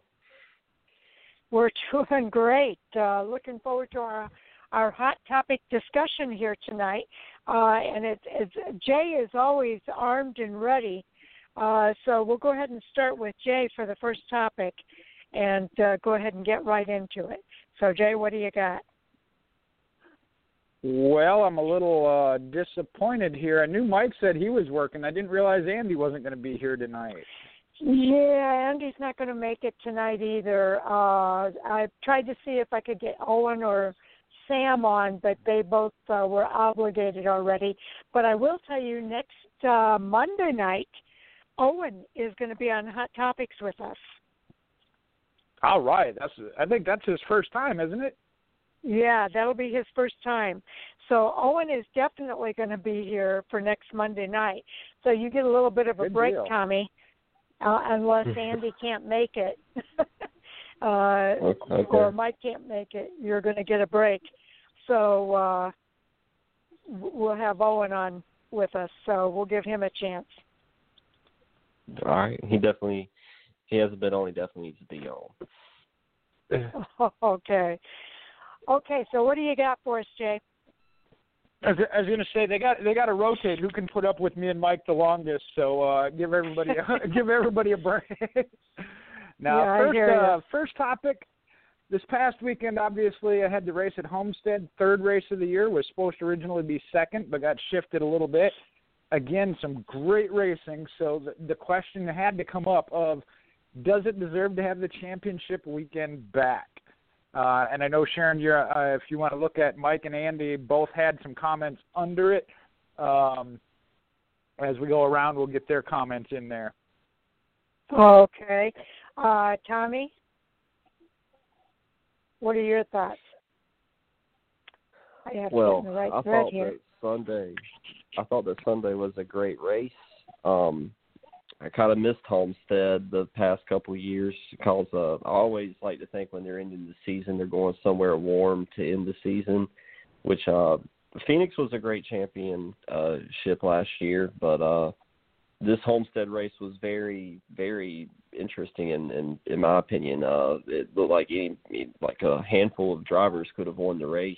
Um, so it was it was entertaining, and I think maybe they should consider doing like uh, the rotating schedule where they go to a different track at, at the end of every year. And I'm kind of right there with you, uh, uh, Tommy, because I, I really like the idea. I think one of the reasons why they switched it up is that we know that certain drivers are better at Homestead than other drivers, and in a way that gives them uh, a little bit of an edge over everybody else. So the fact that they changed it up gives somebody else that edge when they go to Phoenix. Uh, and I agree with you. I think it's something that needs to be changed up uh, every couple of years uh, just to keep the competition level where we need it to be. And we saw some good racing at Phoenix. Uh, I like. I had a lot of fun watching those races at Homestead this weekend, uh, and for that to be the third race after Daytona, uh, you couldn't ask for a better race that, uh, than to have Homestead uh, right after Daytona. And I kind of like the idea that they're starting out at Daytona, uh, moving to Homestead, and keeping it in Florida uh, as they get the season kicked off here. I think there's some advantages uh, to doing that. So uh, I wouldn't advocate for that, but let's hear what Michael has to say. Uh, Michael says, yes, absolutely. Going to a track once per year for a special event was a really cool thing that I think was lost with the move to Phoenix. Well, we could count on Michael for that. um, but obviously, I think at least two of us disagree with that. I'm curious to hear what Jay has to say in a minute here. But then um, Andy kind of agrees with Tommy and I. He said, I'd almost rather see it rotated around, but Homestead is better than Phoenix. He does feel that Homestead uh, puts on a good event. And then, uh, Jay, you made some comments here, but I'm going to let you uh, speak for yourself.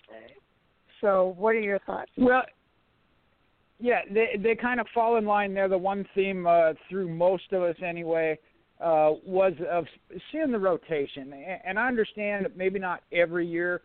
Um, they're limited on the tracks they could do it. Phoenix, Las Vegas, Daytona, which I don't think I want to see it there necessarily. Uh, Homestead, maybe the Carolina, Atlanta. I mean, we go back to Atlanta, but Atlanta's wasn't real good back when they used to uh, to host it. So a three to five year is what I put um, at most, and then I think it needs to change, and possibly with Nashville coming back. Uh, again, I'm not sure I mm-hmm. want to necessarily see it on a short track, um, but I do think Phoenix, Las Vegas, and Homestead are three that they should consider rotating it amongst. Now, uh, being that Mike isn't here and I can't argue with him, I guess I'll just agree with him. I think he does have a point with Homestead being a once a year visit track versus Phoenix we go to twice. So I think that did kind of set it apart, the fact that they only visited once a year. And I think we do get a little bit more action. Uh, you know, he said that the was uh, that was what was lost with move, the move to Phoenix. But when I look at Homestead, there are so many different lines, uh, and we've seen other drivers become more adept, especially you know, we talked about it during the race. These Xfinity guys, and I had a little bit of concern if maybe we weren't putting too much of the Xfinity onto the Cup guy as they moved into Cup, because the way the Xfinity car handles and you can rub the wall. But there were several there, and then you had several veterans, Truex, Larson, that used that high groove as well.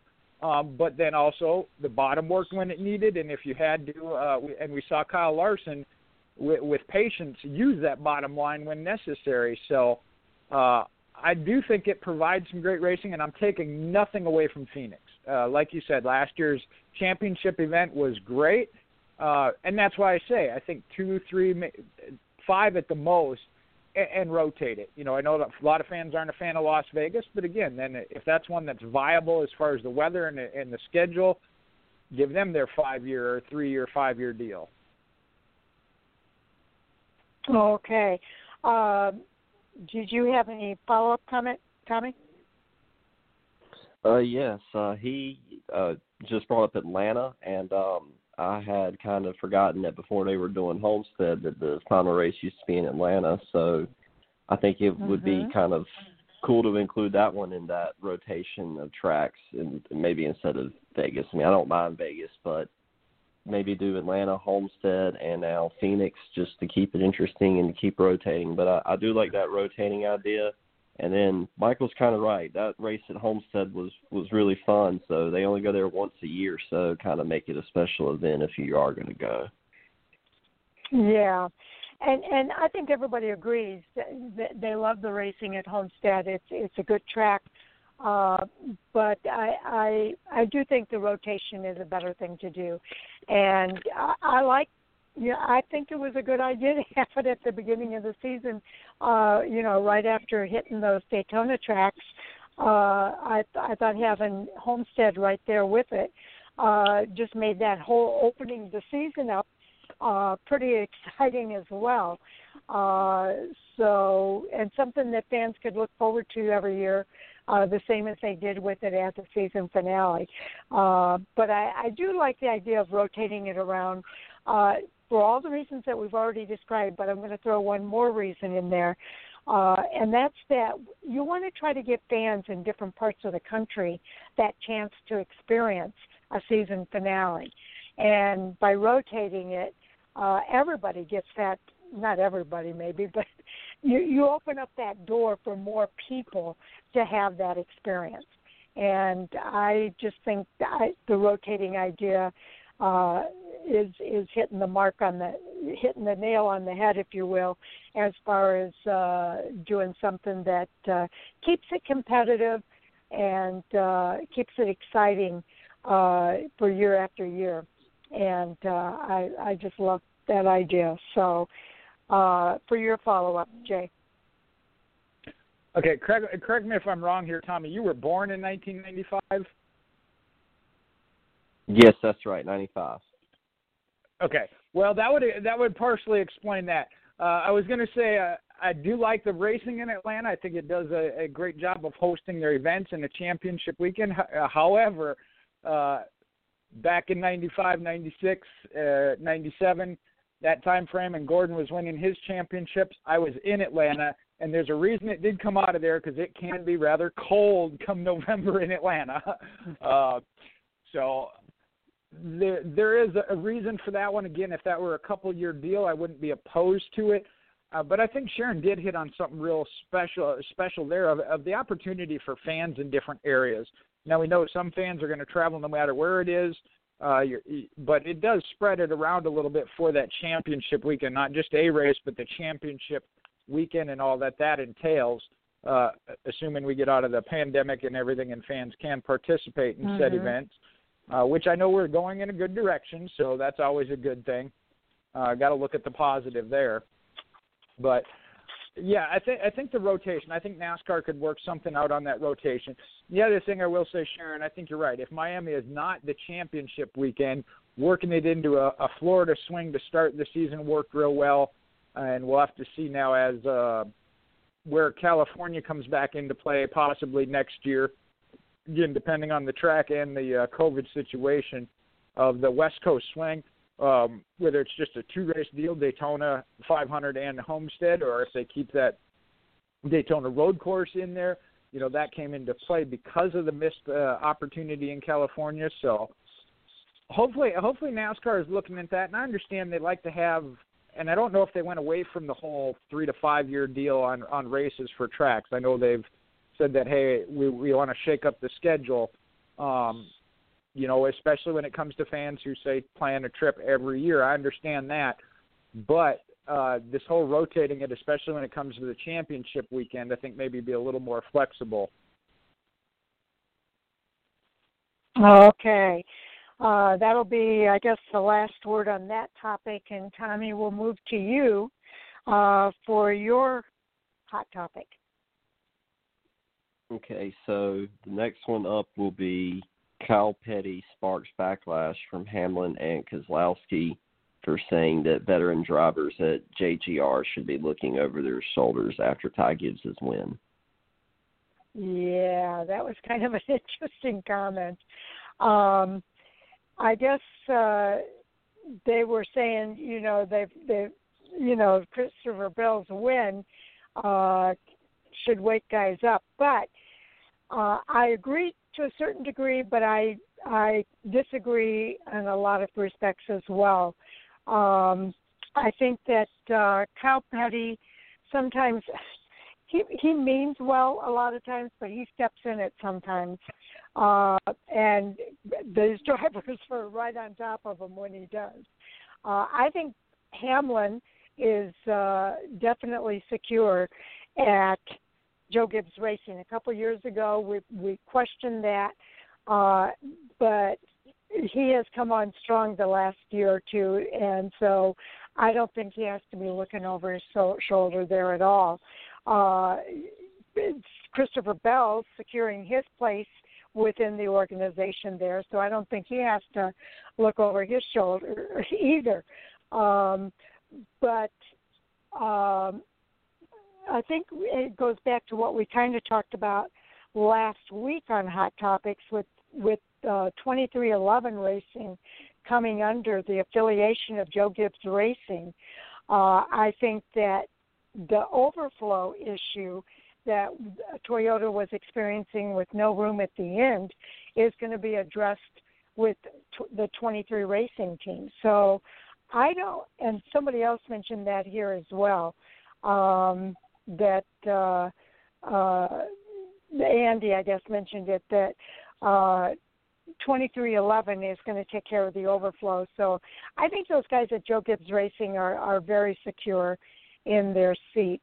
Uh, so I know uh, Michael says he strongly agrees with Denny as well. We've seen a lot of overhyped rookies the past few years, and every single one of them has done worse than the veteran they replaced. Well, we can't say that about Christopher Bell.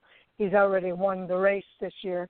Uh, the only one who has really panned out at all is Elliott, and it took him three years to even win a race. Um, so his other comment, surprising to see this from Kyle Petty of all people. He was the one guy who didn't buy into the Danica hype train, and he got crucified for it. So um, I thought it was interesting comments. Um, I don't think he meant it quite as uh, quite the way that those guys took it, but uh, you know they're they're going to jump in and, and have their say uh, no matter what. Uh, uh, and it's not just the Christopher Bell win, but it's the Ty Gibbs win that I guess uh, plays into this because Ty Gibbs is an up and coming driver, but I think that he'll probably end up at least for part of his time at 23XI Racing. So, what are your thoughts, uh, Jay? Well, th- there's two sides to it. I do feel that that Kyle Petty has a point. Uh, as I mentioned, we've seen this before. Kenseth got pushed out for Erik Jones, and Erik Jones got pushed out for uh, Christopher Bell. So there, and then uh, Truex uh, moving over as well uh, comes into play. So there is some uh, a point behind what, what Kyle's saying and especially, I mean, I hate to say it, but with Ty Gibbs being the grandson of Joe Gibbs, I think he has maybe a stronger inside track to getting into the main four at Joe Gibbs Racing than anybody else. Not to say it can't happen. We've seen it with the Dillons. Ty mm-hmm. Dillon opted not to uh, come into Richard Childress. You know, so many things, other things do come into play, and especially right now with the possibility – of Toyota expanding in the 23XI team, which they have talked about already. Um, I know we kind of covered that as a hot topic, and I'm still kind of lukewarm on that one. Um, the results haven't quite shown. I mean, the speed in the car is there, but the results aren't. So we'll have to see how that goes, but and whether how much Toyota and sponsors back it. I do think they need to, for the reason you mentioned. Toyota has had a problem with there's only four spots at the top level uh, you know that limits your up and coming guys. So I think that the expansion of the 23XI team would provide that for Toyota to keep drivers in their realm. The one thing here with with what Mike said though on Kyle Petty not buying into the hype of Danica and getting crucified for it, and there I got to stand behind Kyle. I think that's one where he saw it. that was overhyped. I don't know that Ty Gibbs is necessarily being overhyped. I don't know that Christopher Bell was overhyped. Did he win in mm-hmm. his rookie year? No, but he wasn't with the uh, Joe Gibbs four. He was with an affiliate team um, that just wasn't quite up to par, and he did improve throughout the year. Just as we've seen, like he mentioned, Chase Elliott, it took him three years to win at, at Hendrick Motorsports. So I think in the case of Danica, he was on point that, and it wasn't necessarily against her. It was especially being that she moved up to the Cup too soon. We're not seeing that mm-hmm. with uh, Ty Gibbs. We're not seeing that with Christopher Bell. They came through the other series. We're winning and battling for championships. Danica wasn't. So Uh, I think in this case, I think Kyle's on the right track. He's seeing a when when you should look at a rookie and when you shouldn't. Okay, Tommy, your thoughts? Uh, I agree with you guys, but uh, what I'm thinking is this. Um, I kind of agree with you where you said that Denny Hamlin and Keselowski kind of took Kyle Petty's comments the wrong way. It's more so of like a, a heads up type thing. But um, the way I see it, or the way I'm looking at it, is you got John Hunter Nemechek in the trucks for Toyota. You got Ty Gibbs, Harrison Burton, and Brandon Jones, uh, Daniel Hemric now, all of Joe Gibbs in the Xfinity, and then you got some you got some drivers that are getting on up there in age, like Denny and Kyle and Martin Truex, and yeah, I've just you've seen Kenseth get kicked out, Jones, Suarez, Carl Edwards retired suddenly. I just feel that it happens again to somebody. I don't know who it'll happen to, but they're going to be moving around to get that talent into one of those cup cars. Now, I still think that 23XI expands to two cars, but I feel like Matt DiBenedetto or somebody like that gets put in that car next year because I think Denning did make the comments that he wanted a veteran driver in there. But if Joe Gibbs is helping out with that organization, then they might just plug the talent in there and, and that'll work. And then Martin and Kyle Busch and Denny don't have to worry about anything, which I know Denny doesn't have to worry about anything right now, or Truex, or well, they probably none of them have anything to worry about because I think they're all locked through to next year. But um, after next year, yeah, they might want to they might want to watch out. Yeah, there are a lot of. Uh, you bring up a good point. There are a lot of uh, Toyota teams out there, uh, and some of those drivers are certainly going to be ready to be moving up into the series next year. Um, but I kind of see it in a couple different ways. Um, and I agree with your point, Tommy, that eventually somebody's going to have to move. And I, I do think that we've got drivers in that organization that will be ready to make that move. Um, uh, but uh, let me see if I can remember my point now. Um, the thing is, is uh, uh, these guys are these guys that are coming up what I was going to say is that I really enjoyed the Xfinity Series racing. When we lost a lot of the really good drivers in Xfinity Series, the quality of the racing suffered. And I thought the Truck Series was better than the Xfinity Series for a few years. You remember when we were saying that, Jay? We were saying the Xfinity just isn't that much fun to watch. Um, the Truck Series was a lot more fun to watch. Well, now the Xfinity series has been a lot more fun to watch, and I think it's because we've got a mix of different drivers in there. You've got drivers like Austin Cindric that are staying in for that that extra year of uh, driving that I think is going to help them when they make that transition up to the Cup Series. And I hope we see more drivers follow that route uh, and stay in the Xfinity Series for a little bit longer. Uh, now, Austin definitely, there's no reason why he shouldn't be in a Cup Series next year. Uh, you could maybe say the same thing for Harrison Burton. He's been in Xfinity now for, for two or three years. But some of these drivers, I think, could benefit from staying in. Um, in the Xfinity series or the Truck series. I love seeing John Hunter Nemechek go back to the trucks. I think he's well suited for the trucks. I think he'll be a strong competitor there. I think that only strengthens all, all three series and the quality of the racing that we're watching. And you know, they say that uh, you know attendance was down. Now's not a good time to judge it because of the pandemic, but these are drivers that are going to bring fans to the track when that is going to happen again, and um, I, think we need to hang on to that. When when drivers like Denny Hamlin and Kyle Busch and those guys uh, get ready to leave, I don't necessarily see them going to the Truck Series or the um, Xfinity Series. Uh, I see them more retiring and and getting more involved with their race teams. So, you know, Kyle Busch is going to go to Kyle Busch Motorsports and maybe build that into a cup team. Uh, Denny Hamlin's going to go to 23XI Racing and he's going to become more involved there uh, when he decides to retire. I know they're saying they're going to be around for a while, but uh, you know, time always has a way of telling the rest of the story, and we'll have to see how it all plays out. But uh, I think there's some benefit to these guys staying in the lower tiers for a little longer. But you're right. There's a lot of drivers knocking at the door, Tommy, uh, without a doubt. So, Jay, what are your thoughts? Well, I think we got about eight different hot topics we could pull from from this section alone. Um, the there there has to be some concern, and I know and I I know it's a little early. Uh, if you whenever you got to jump in here, if I'm still talking, to cut me off here at the yeah. your, let me uh, go ahead spiel. and do the announcement before Okay. you start because Okay. that way you can get into it without the interruption.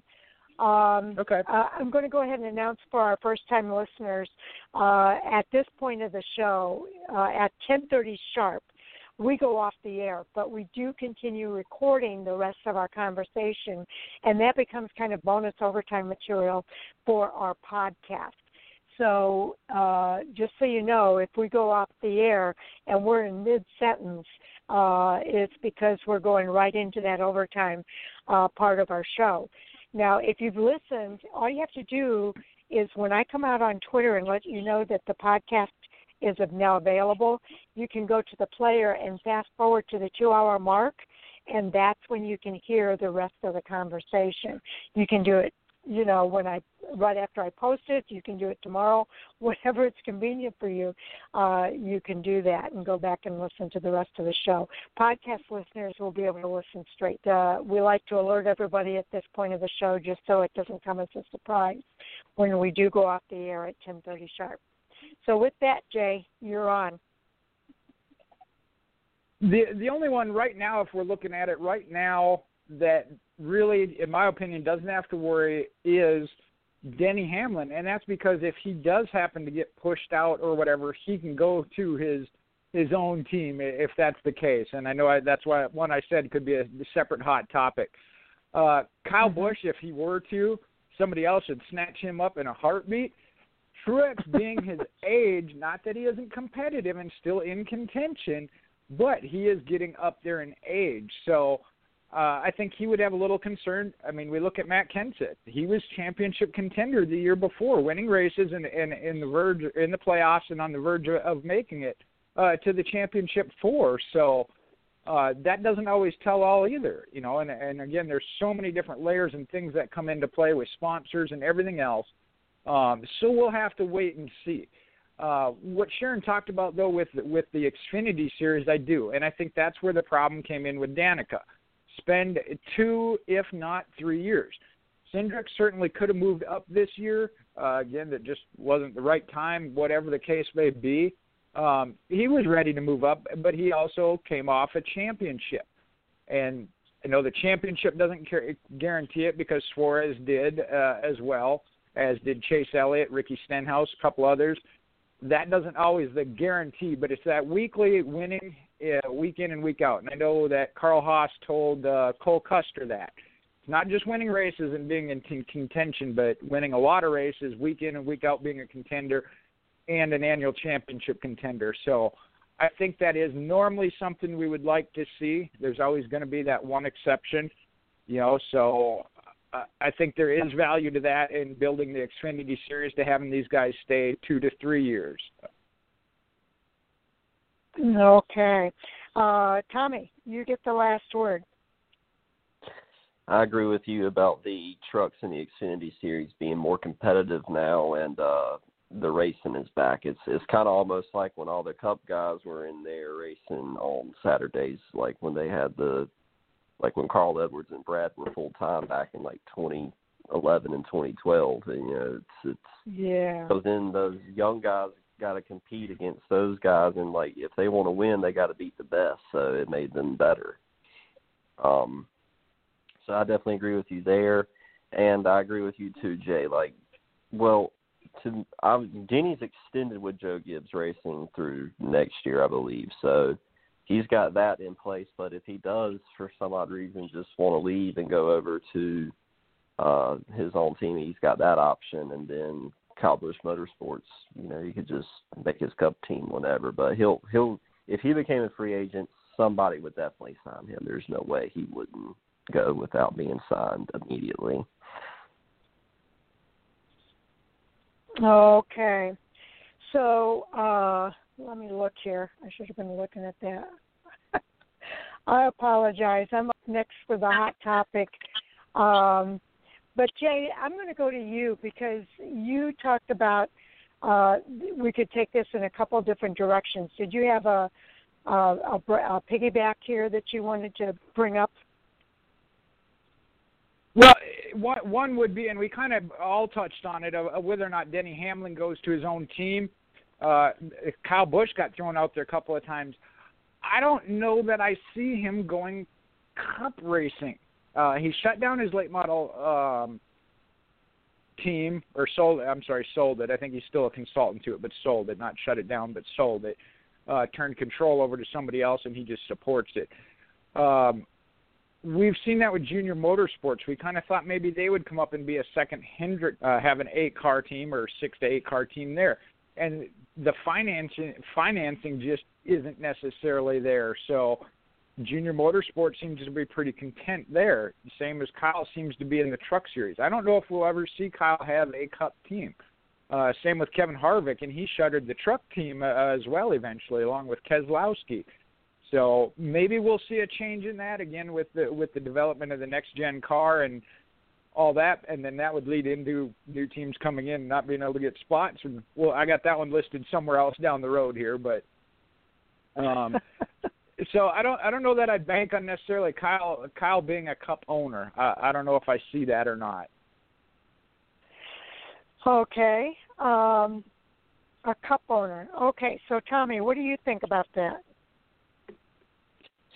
Uh, it just depends on what happens at Joe Gibbs race. Or well, yeah, it all depends on Joe Gibbs racing because Denny's there through next year, so he'll if he gets kicked out, he'll just go to 23XI, or he'll just make the switch himself and go over. But you're right about Kyle Busch having to build up his team from trucks to Xfinity and then up to Cup. But I can still see Rowdy doing that just because it's just I could just see him doing that. But um I'm surprised too about Junior not moving up to the Cup Series yet. But you're right about I kind of like how they how Kyle Busch has his team in the Truck Series and Junior's got it in the Cup, and you've got those competitive teams in those series. Um, I think I accidentally said Cup, but Xfinity for, for Junior. So maybe one day Kyle Busch will bring it up to uh, the Cup Series, like you were saying. I was just thinking in the in the midst of everything that's going on right now that if Kyle Busch did get kicked out, he could just probably make his own team over time in the Cup Series and go with that. Yeah, that's kind of the way I was looking at it too, Tommy. Is that uh, he's got the Truck Series. I think he does run a few of the um, uh, Xfinity Series races. Are those KBM cars or are those JGR cars he's racing in the Xfinity? I think those are JGR. I don't. Yeah, I, it, there for a couple of years there was a it was a KBM team, but I don't think it is anymore. I think it's all strictly Gibbs. Okay, so um and and but I, I I think that uh, Kyle Busch has always liked the Truck Series. I think he likes the Xfinity Series too, um, and I just see that as the next step of evolution for him. Will he do that? I don't know. Uh, economics probably has a lot to do with it.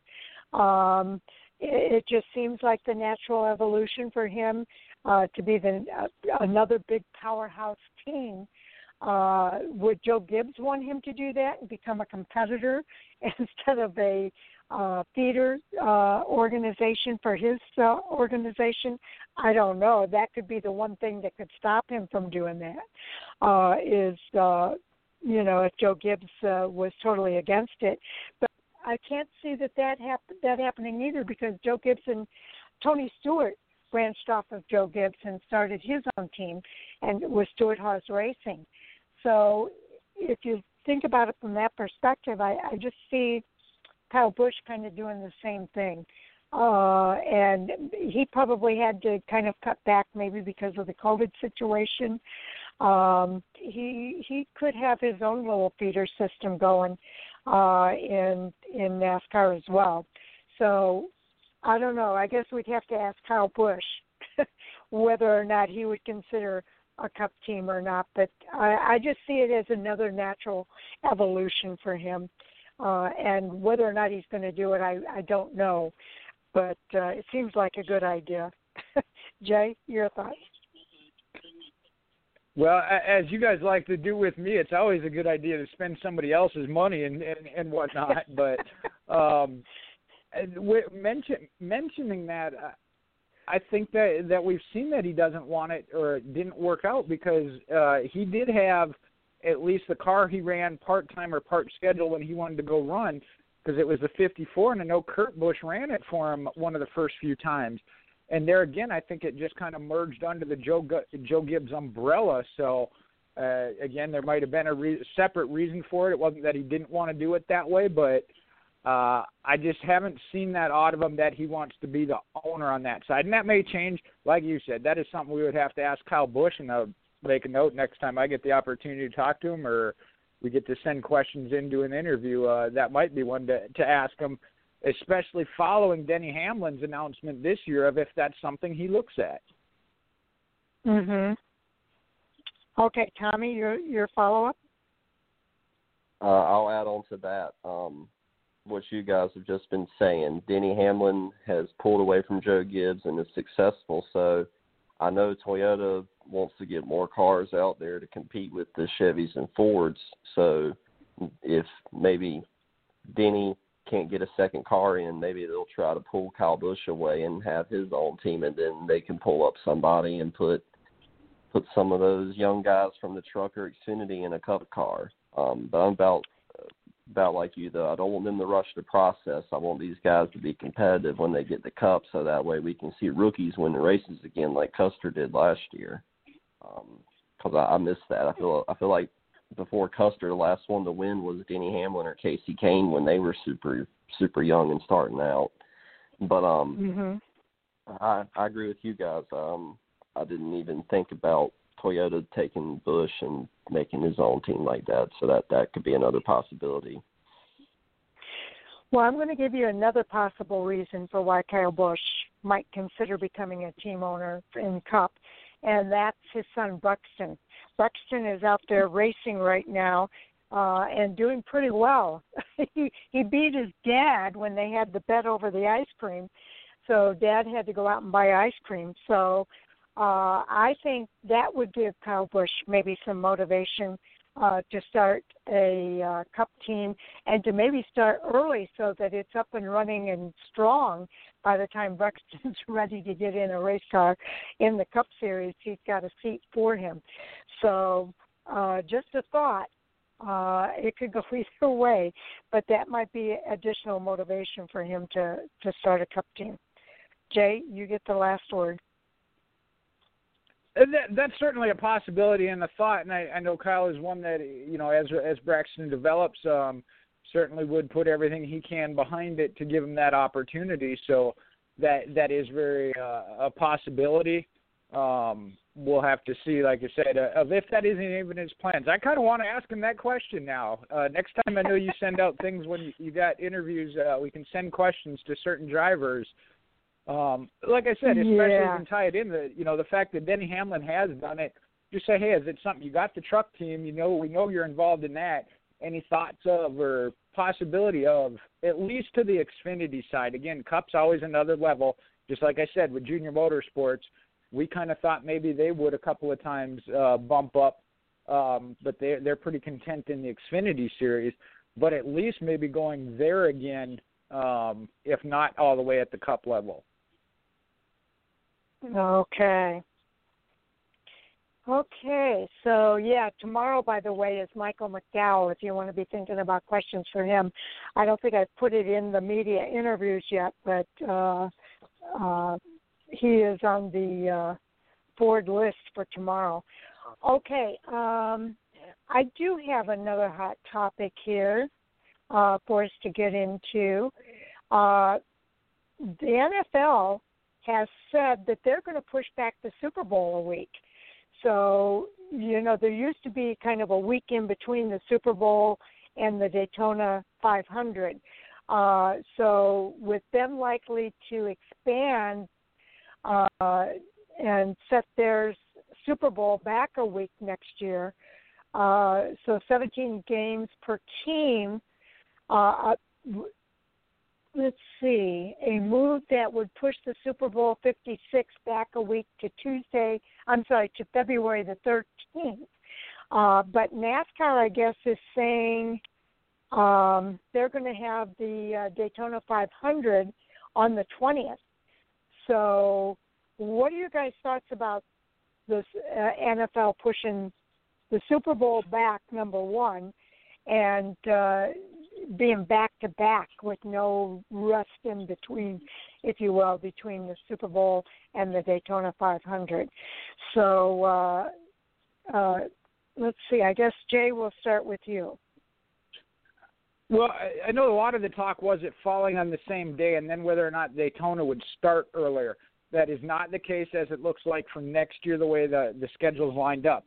I know it was a possibility and got mentioned already this year uh, with the COVID schedule, but the NFL's expansion in their season has been talked about for a couple of years. And this is one that I think there, there's a way uh, it could be worked out. Uh, we've already talked about whether or not Daytona, uh, due to the rain, should start earlier in the day uh, as it used to. Um, if the event comes where it is on the same day, uh, and I'd have to look at this as far as networks that cover it. If if it's two competing networks, I know they kind of like to go head to head, but they also know that if you're making them make a choice between two, the top two. I know the NFL still ranks above NASCAR as far as uh, fans uh, watched on television, at least. Um, that they don't necessarily want to go head to head with them, but so I, I think something would be worked out. I think that Daytona would maybe move to an earlier start, and they're pretty much then an all-day event of something to watch. Uh, we'll have to wait and see. Again, for those that were getting spun up about it, that's not happening on the same day. They're a week apart, and personally, I'm fine with that because then when you have that gap or things in between of you know just like our off season, we're looking for something to do. okay. Uh, let me just throw in there too that that's going to affect speed weeks because we're going to go like Super Bowl, Speed Week, you know, Daytona qualifying, duels, all of that. The Clash gets all condensed into a shorter time frame. So Tony, uh, I'm sorry, Tommy. Well, I like it. I get an extra week of football now, and then as soon as football ends, NASCAR immediately begins. That is amazing. I love it. Can't wait. Um, football, I love football just as much as I love NASCAR. Um, so I'm 100% behind this. I'm just glad that they're not making the race before football season ends. I like the idea of football season ending and then starting it. And um, speed weeks, even though it's going to be right after the Super Bowl is over, just even better. Just more more sports for me to watch. I love the idea. Yeah, the only thing I could kind of think of that maybe would impact it would be if there are drivers that are going to the Super Bowl, depending on what the Super Bowl is. Uh, they'd have to travel from the Super Bowl to right into speed weeks and start, you know, jumping right in right away. I think having that little tween gave the drivers an opportunity to kind of recover from from all of that before they had to get right into it uh, with the Clash, the Daytona qualifying, the duels, and then Truck Series, and everybody is racing again. Uh, I enjoyed having the week long. Uh, I enjoyed, in a way, I thought it was good to have the Clash on Tuesday. Well, let's see, we had New Smyrna on Monday, which was the ARCA East. Then we had the Clash on Tuesday. We're used to having that Clash on a Saturday night. Uh, it almost makes me wonder at this point whether NASCAR didn't already anticipate that that was going to happen, and that's why they moved this clash from Saturday night to a weeknight, uh, or if they were just testing having something like that during the week. But I watched. I think the only night that I couldn't watch was Wednesday night, uh, but I was watching every night of racing uh, that week. uh, with the um, with speed weeks leading into the Daytona 500 week uh, weekend. So uh, I don't think it's going to be a problem. Um, the only thing I can think of it affecting is really the drivers jumping right into it. So Jay, what's your follow up on that? Yeah, uh, I think I think NASCAR was just uh, doing the whole test in the water at prime time during the week for the Clash. Uh, it's possible that that the possibility of the, the Super Bowl getting moved and the NFL extending uh, was kind of their a little bit of a push behind it. I don't know that, but the direction they either. were going with trying trying to see yeah trying to save teams money in the condensing of speed weeks and their weekends and everything else. Uh, you know, I brought that up when Kevin Harvick mentioned it of that might extend his driving career with the condensed weekends, condensed speed weeks. I mean, it used to be it was a month long at Daytona. You had preseason practice, you mm-hmm. had the two weeks worth of it. You know, so they've gone in this direction already prior to this even being a possibility. I think it kind of plays into their favor as far as that was their uh, direction they were going anyway. So um, now they might not, you know, whether the prime time thing worked out, they might have to stand by it just because of that. Because again, I don't know that you necessarily want to go head to head. If the clash were on Saturday, it wouldn't affect necessarily Sunday for the Super Bowl. Um, you know, we did the qualifying during the, during the week as well. The duels haven't changed; they're still on, on Thursday. So uh, I don't think it's going to be an issue. It's one of those. I think the fans, you know, it's one of those that again, I know Parker's put it out there like, hey, they're not on the same day. They are a week apart. You know, don't get spun up about Mhm. anything yet. Don't start a war yet. you know. Mhm. I think it, I think it was a little late to the party. I think the war had already kind of started, but you know, fans screaming and hollering and whatever. But even like I said, even if it does come down to it, I think that uh, you know, especially with the what we talked about of whether or not they should anyway move it up a little earlier in the day based on the weather in Florida. That you know, if that's the way it works out, it might even work out in their favor. You know, that too, if fans pre-gaming or whatever. Hey, while we're pre-gaming, we'll watch a race. You know. Mhm. Okay, Tommy. Uh, I just wanted to add to that that since NASCAR is now going to start a week later on the 20th, we also get an extra week, I believe, in November to finish the season. So uh, that one extra week, yeah, I'm excited about that because then then I get how many ever weeks until December, and then the race will races will be back on two months later. So I feel like it'll be a shorter period since it's ending sooner, in my opinion. But uh, I love it once I said uh, once again. As soon as football ends, NASCAR begins, and this time instead of being a week off, it happens immediately. Right, right. I'd be curious to ask the drivers the question about how they feel about it. I don't know how many of our drivers go to the Super Bowl or if they need that recovery time, but um I, I'd just be curious to hear what some of the drivers have to say uh about the change. And for me as a fan, I'm with you, Tommy. I love it. I I, I was watching every night except for Wednesday night and uh that flowed right into the weekend with the trucks and Xfinity and ARCA and and the uh cup race so uh I think it's all good from a fan perspective and I'm not sure why fans would have a complaint about that. I think it uh would be all good. So we'll let that be the final word and uh Jay or no Tommy, I think we'll go to you uh for the next topic. Okay, so this one was just added uh, earlier today, but um, I kind of want to bring it up. Did Han, did John Hunter Nemechek leave front mode rotor sports too early since they are on the upswing? It looks like. Okay, Jay. What are your thoughts? Yeah, I kind of twofold. I'm excited, like you mentioned, uh, the truck seem to suit him better. Although he had some great runs in the Xfinity Series, got his win with Chip Ganassi. There again, as they were a competitive team in the Xfinity Series, he stepped in as well as Ross Chastain, winning in that car. Rookie year in the Cup season is tough. We all know that, and, and Front Row Motorsports was not a top contending team. They were on that verge of 20th to 25th, I'd say. Good run was 15th to 10th. Had that exception of good runs at particular tracks. However, as we have seen it proven, uh, and I didn't realize that their partnership or alliance with Roush Fenway came into play. I learned that this weekend uh, as we saw Roush mm-hmm. Fenway Racing doing well as as well. So, and and how do I put this?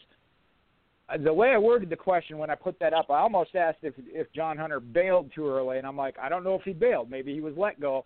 Uh, I know he did make the statement he wanted to go to a championship contending team, in this case, Kyle Busch Motorsports and the trucks. Um, are they is Front Row now a championship contending team? Mm, don't know about that yet. They are in the playoffs with Michael McDowell, so but they are or do appear to be on the upswing and progressing in a good direction. And so, yeah, I, I kind of wonder if maybe John Hunter hasn't uh, missed that opportunity. However, going into Toyota Kyle Busch Motorsports might lead to the 23XI second team next year if that happens. so, uh, you know, I can't say I blame him either, put it that way, but I think he might have missed being a part of building that organization. Okay. Uh yeah, I I uh saw that question and I thought, yeah, you know, when you think about it, Michael McDowell won that Daytona 500 uh, the thought probably did cross his mind. And you're right, we don't really know the circumstances behind him leaving uh, Front Row Motorsports, if it was his decision or the the team itself made the decision. Uh, but I think John Hunter Nemechek uh, is a good fit in in the truck series. I think he's going to do really well there. Um, but I could also see him if it wasn't his decision or if it, even if it was his decision, uh, looking back and saying, "Man, uh, front row, look." Just think about the infusion of cash that that organization is going to get just from Michael McDowell winning the 500. Uh, that brought so much more dollars, I think, to Front Row Motorsports with that victory, and he's he's fourth in the series point standings right now. So Front Row Motorsports is on an upswing, and I think they're going to do really, really well uh, the rest of this season. Um, uh, I'm trying to think of if there are other drivers there, or if maybe one of the reasons they're doing better is because there it's just Michael McDowell. Who else drives at front row? I don't have my Anthony, Anthony Alfredo. Oh, Anthony Alfredo. Oh, Anthony's going to be a great addition there too. Um, uh, but yeah, I you know John Hunter probably he had some he had some flashes last year uh, at Front Row Motorsports, but it's a, it's such a tough transition uh, to go to that Cup team, and especially with a team that didn't have all that money. Uh, I think this year is going to be different for them uh, when you take into consideration the Roush Fenway and the infusion of cash that's coming in because Michael McDowell won that Daytona 500. Uh, and you got to wonder how far that's going to carry them. Uh, but if he keeps having those top 10 finishes, it's going to carry him quite a bit, quite a ways. And Love's Travel Stops was already such a good sponsor for him it's just really good to see something like that happening for an organization like Front Row Motorsports. Um, but again, I feel like we got to ask John Hunter that question um, uh, about how he feels about that. Did he leave too soon, or uh, did he want to go back to the trucks and and you know uh, continue his career there? Tommy, what are your thoughts? So I'm kind of split on this one too. Um, think that he I like his move going to the trucks and competing for championships, getting more experience in the truck series. He'll probably run some Xfinity races too, and then eventually get back to Cup. Uh, maybe even that 23XI car. I still like that idea too, but I still like Matt Benedetto mm-hmm. getting in that car also. But um, I also want to bring up Roush right quick. It was awesome to see that six and seventeen car running in the top ten for most of the day. I really want to see Newman get another win. I haven't seen him win in like four or five years. Would love to see him get back in victory lane after what happened last year. But um since I don't really know the situation of how John Hunter left front row or why, um, I don't really want to make the wrong comments there. But they do seem to be trending up. Michael McDowell looks really good. They've got the alliance with Roush Fenway now. Uh, you know, um, they appear to be trending up. So, and last year, I, I know John Hunter can compete in the Cup level because last year he was doing good. He did have some equipment issues. I felt like on the car, but he's definitely proven to me that he can run up there. And um, Miss Front Row Joe's his dad, so it's nice to have another Nemechek on the track. Okay. Um, I guess I didn't do a follow up for myself, but that's okay. I didn't have a whole lot to follow up there but anyway. Uh, so, Jay, did you have another topic you wanted to bring up real quick? We've only got a couple minutes. Maybe we need to hold off. Well, as I, I this think one we'll- just uh, how how many? Oh, okay, you want me to wait? No, go ahead. Go ahead. Try it. How many how many races how many races do we go here into the season with different seeing different winners each and every week?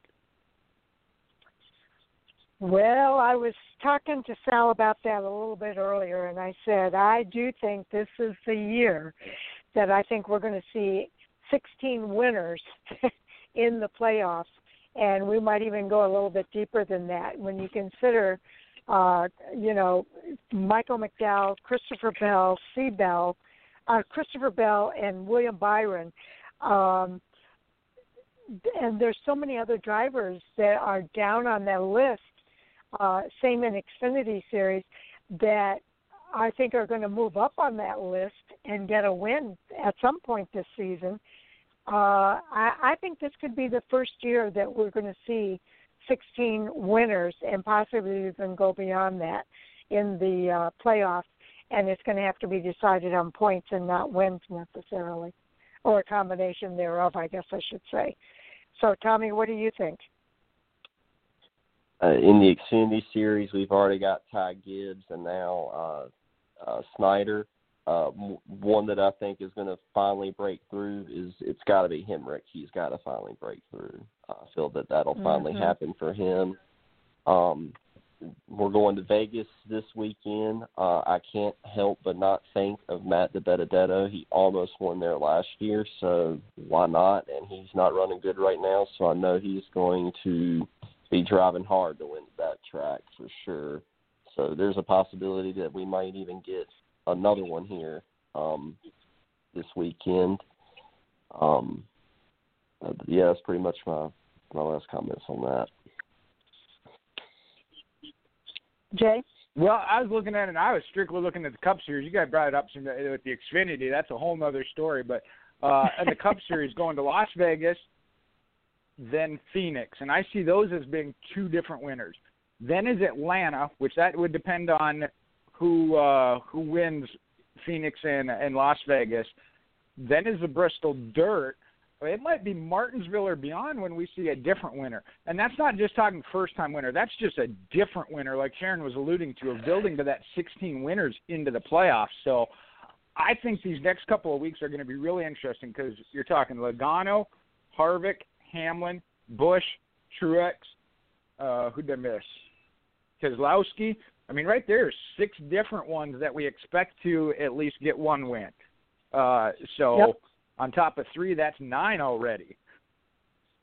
And that that's not like like Tommy mentioned. DiBenedetto was there. I, I think as runner-up finishes back-to-back years. So uh, it's going to be interesting. And you've got some other drivers that could get breakthrough wins, Jay. I'm sorry. I jumped in there. No, you're you're right. I mean, there there's several that that are on that vert. Ryan Preece has started out having a good year. I haven't talked about Blaney. He's kind of missing in action right now, which I meant to get up. We'll cover that Thursday. Um, Matt DiBenedetto, Ryan Preece, I think is right there. Bubba Wallace, depending on how that team uh, pulls back together as we get into the season, I think are all right there as certainly possibilities. Yeah. And you got that Without dirt a race doubt. coming up. That dirt race will have Kyle Larson and Ricky Stenhouse and all the guys that are really good on dirt will be up there that whole race. Hailie Deegan might even Oh, be in Sheldon Creed for the trucks. Yep. Most yep. certainly. I I think it's going to be true all the way around at, for all of the series. I think they're all going to fill up very very quickly uh, with with winners, uh, and they're going to. It's the first time I think we're going to see it, and I think we're going to see it in all three series. It's the only thing I'm going to add. Jay, last word. Uh, NASCAR's tagline "Best season ever" uh, right now, looking shaping up to certainly back that up. Yes, indeed. Yes, indeed. Okay, let's go ahead and start our roundtable here. And uh, Tommy, we'll start off with you. Uh, still haven't changed uh, my social media around to dedicate it more to NASCAR. It's more personal now. So once I do change it, though, I'll give y'all my Twitter handle and maybe Instagram handle or something. But uh, in the meantime, uh, just uh, good night, and uh, I'll see you guys next time. Are, are you are you working on a C Bell piece for us? Um, I started one, um, but I can I can work on this some more and uh, finish that up for you and get it to you. Okay, we'll just let fans know to watch for that to to be coming out uh, from Tommy here uh, when he gets gets that ready. Uh, Jay. All right, you can follow me on uh, Michael Hoosman on Facebook, Mopar MJ8 on Twitter and Instagram. Uh, finishing up, and I got to edit the uh, Chase Elliott uh, story, uh, so that'll be coming uh, this week. And then uh, again, there's several hot topics. Uh, tune in Thursday as we do the preview for Las Vegas, all three of the top national series, as well as again hot topics. You know, I get fired up about hot topics. Yes, indeed, we know that. Okay, and that's a good thing. Uh, I am Fan for Racing site on Twitter, Fan for Racing blog and radio uh, elsewhere, including Facebook, and of course, fanforracing.com is where our website is and where our articles are posted. Uh, we'll have a power ranking, maybe a winners and losers from Owen this week. Uh, I know um, uh, Sam's article, his recap from the weekend uh, at Homestead, uh, Cup Series races up for today, uh, and uh, uh, we had a good conversation with Dean Thompson. He's going to be making his debut in the ARCA East Series uh, at Phoenix next weekend. So uh, it was a good chance to kind of get to know him a little bit and talk to him. He's real big in the super late models out west, uh, raced the uh, Spears Southwest Touring Series, and uh, it's going to be great to see him come into the ARCA East, ARCA West uh, race this weekend, this next weekend, not this weekend, but at Phoenix on Friday the 12th. Um, this Thursday, uh, I think we have Greg Van Alst coming back uh, Thursday night at 8:40 p.m. He's an ARCA driver and uh, the number 35 for his own race team. So uh, we'll get a chance to talk to him about that Phoenix race uh, that's coming up. I'm not sure if he's going to be in it or not, but he's kind of uh, familiar with ARCA, and uh, I think he'll be a good person to talk to throughout the year uh, with what's going on in the ARCA Menard series. So uh, next Monday night, I've already mentioned Corey Heim's going to be on at 8:40. He was the last ARCA winner at uh, Daytona, so we'll look forward to talking to him at 8:40, and I'm working on another driver for nine o'clock. So you'll have to stay tuned and find out who that is uh, for nine o'clock on Monday. So definitely looking forward to the weekend of racing. A big shout out to our listeners uh, for taking the time to tune in, and to our fan for racing crew. You guys uh, are all great. I I really appreciate each and every one of you guys, and uh, I, I'm definitely looking forward. We've got our race day chat that we're doing. I'm I'm looking forward to chatting with everybody again uh, in the chat feature for the races this weekend. So, Tommy, you're certainly welcome to join us there as well. So, with that, I think we're ready to say good night, guys. All right. Have a good night. Have a good night. Okay. Good night, everybody. Enjoy your race weekend, and we'll see you on Thursday at 7:30 or at 8:30 p.m. Eastern Time.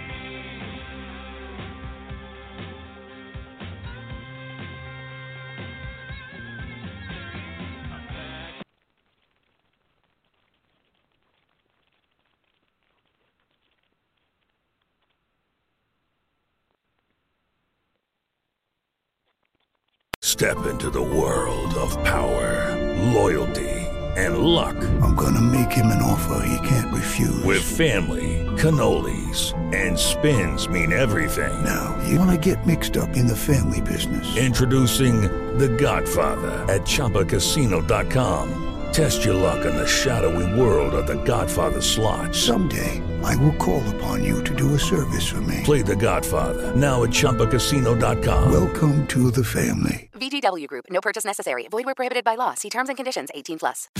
Tax day is coming. Oh no.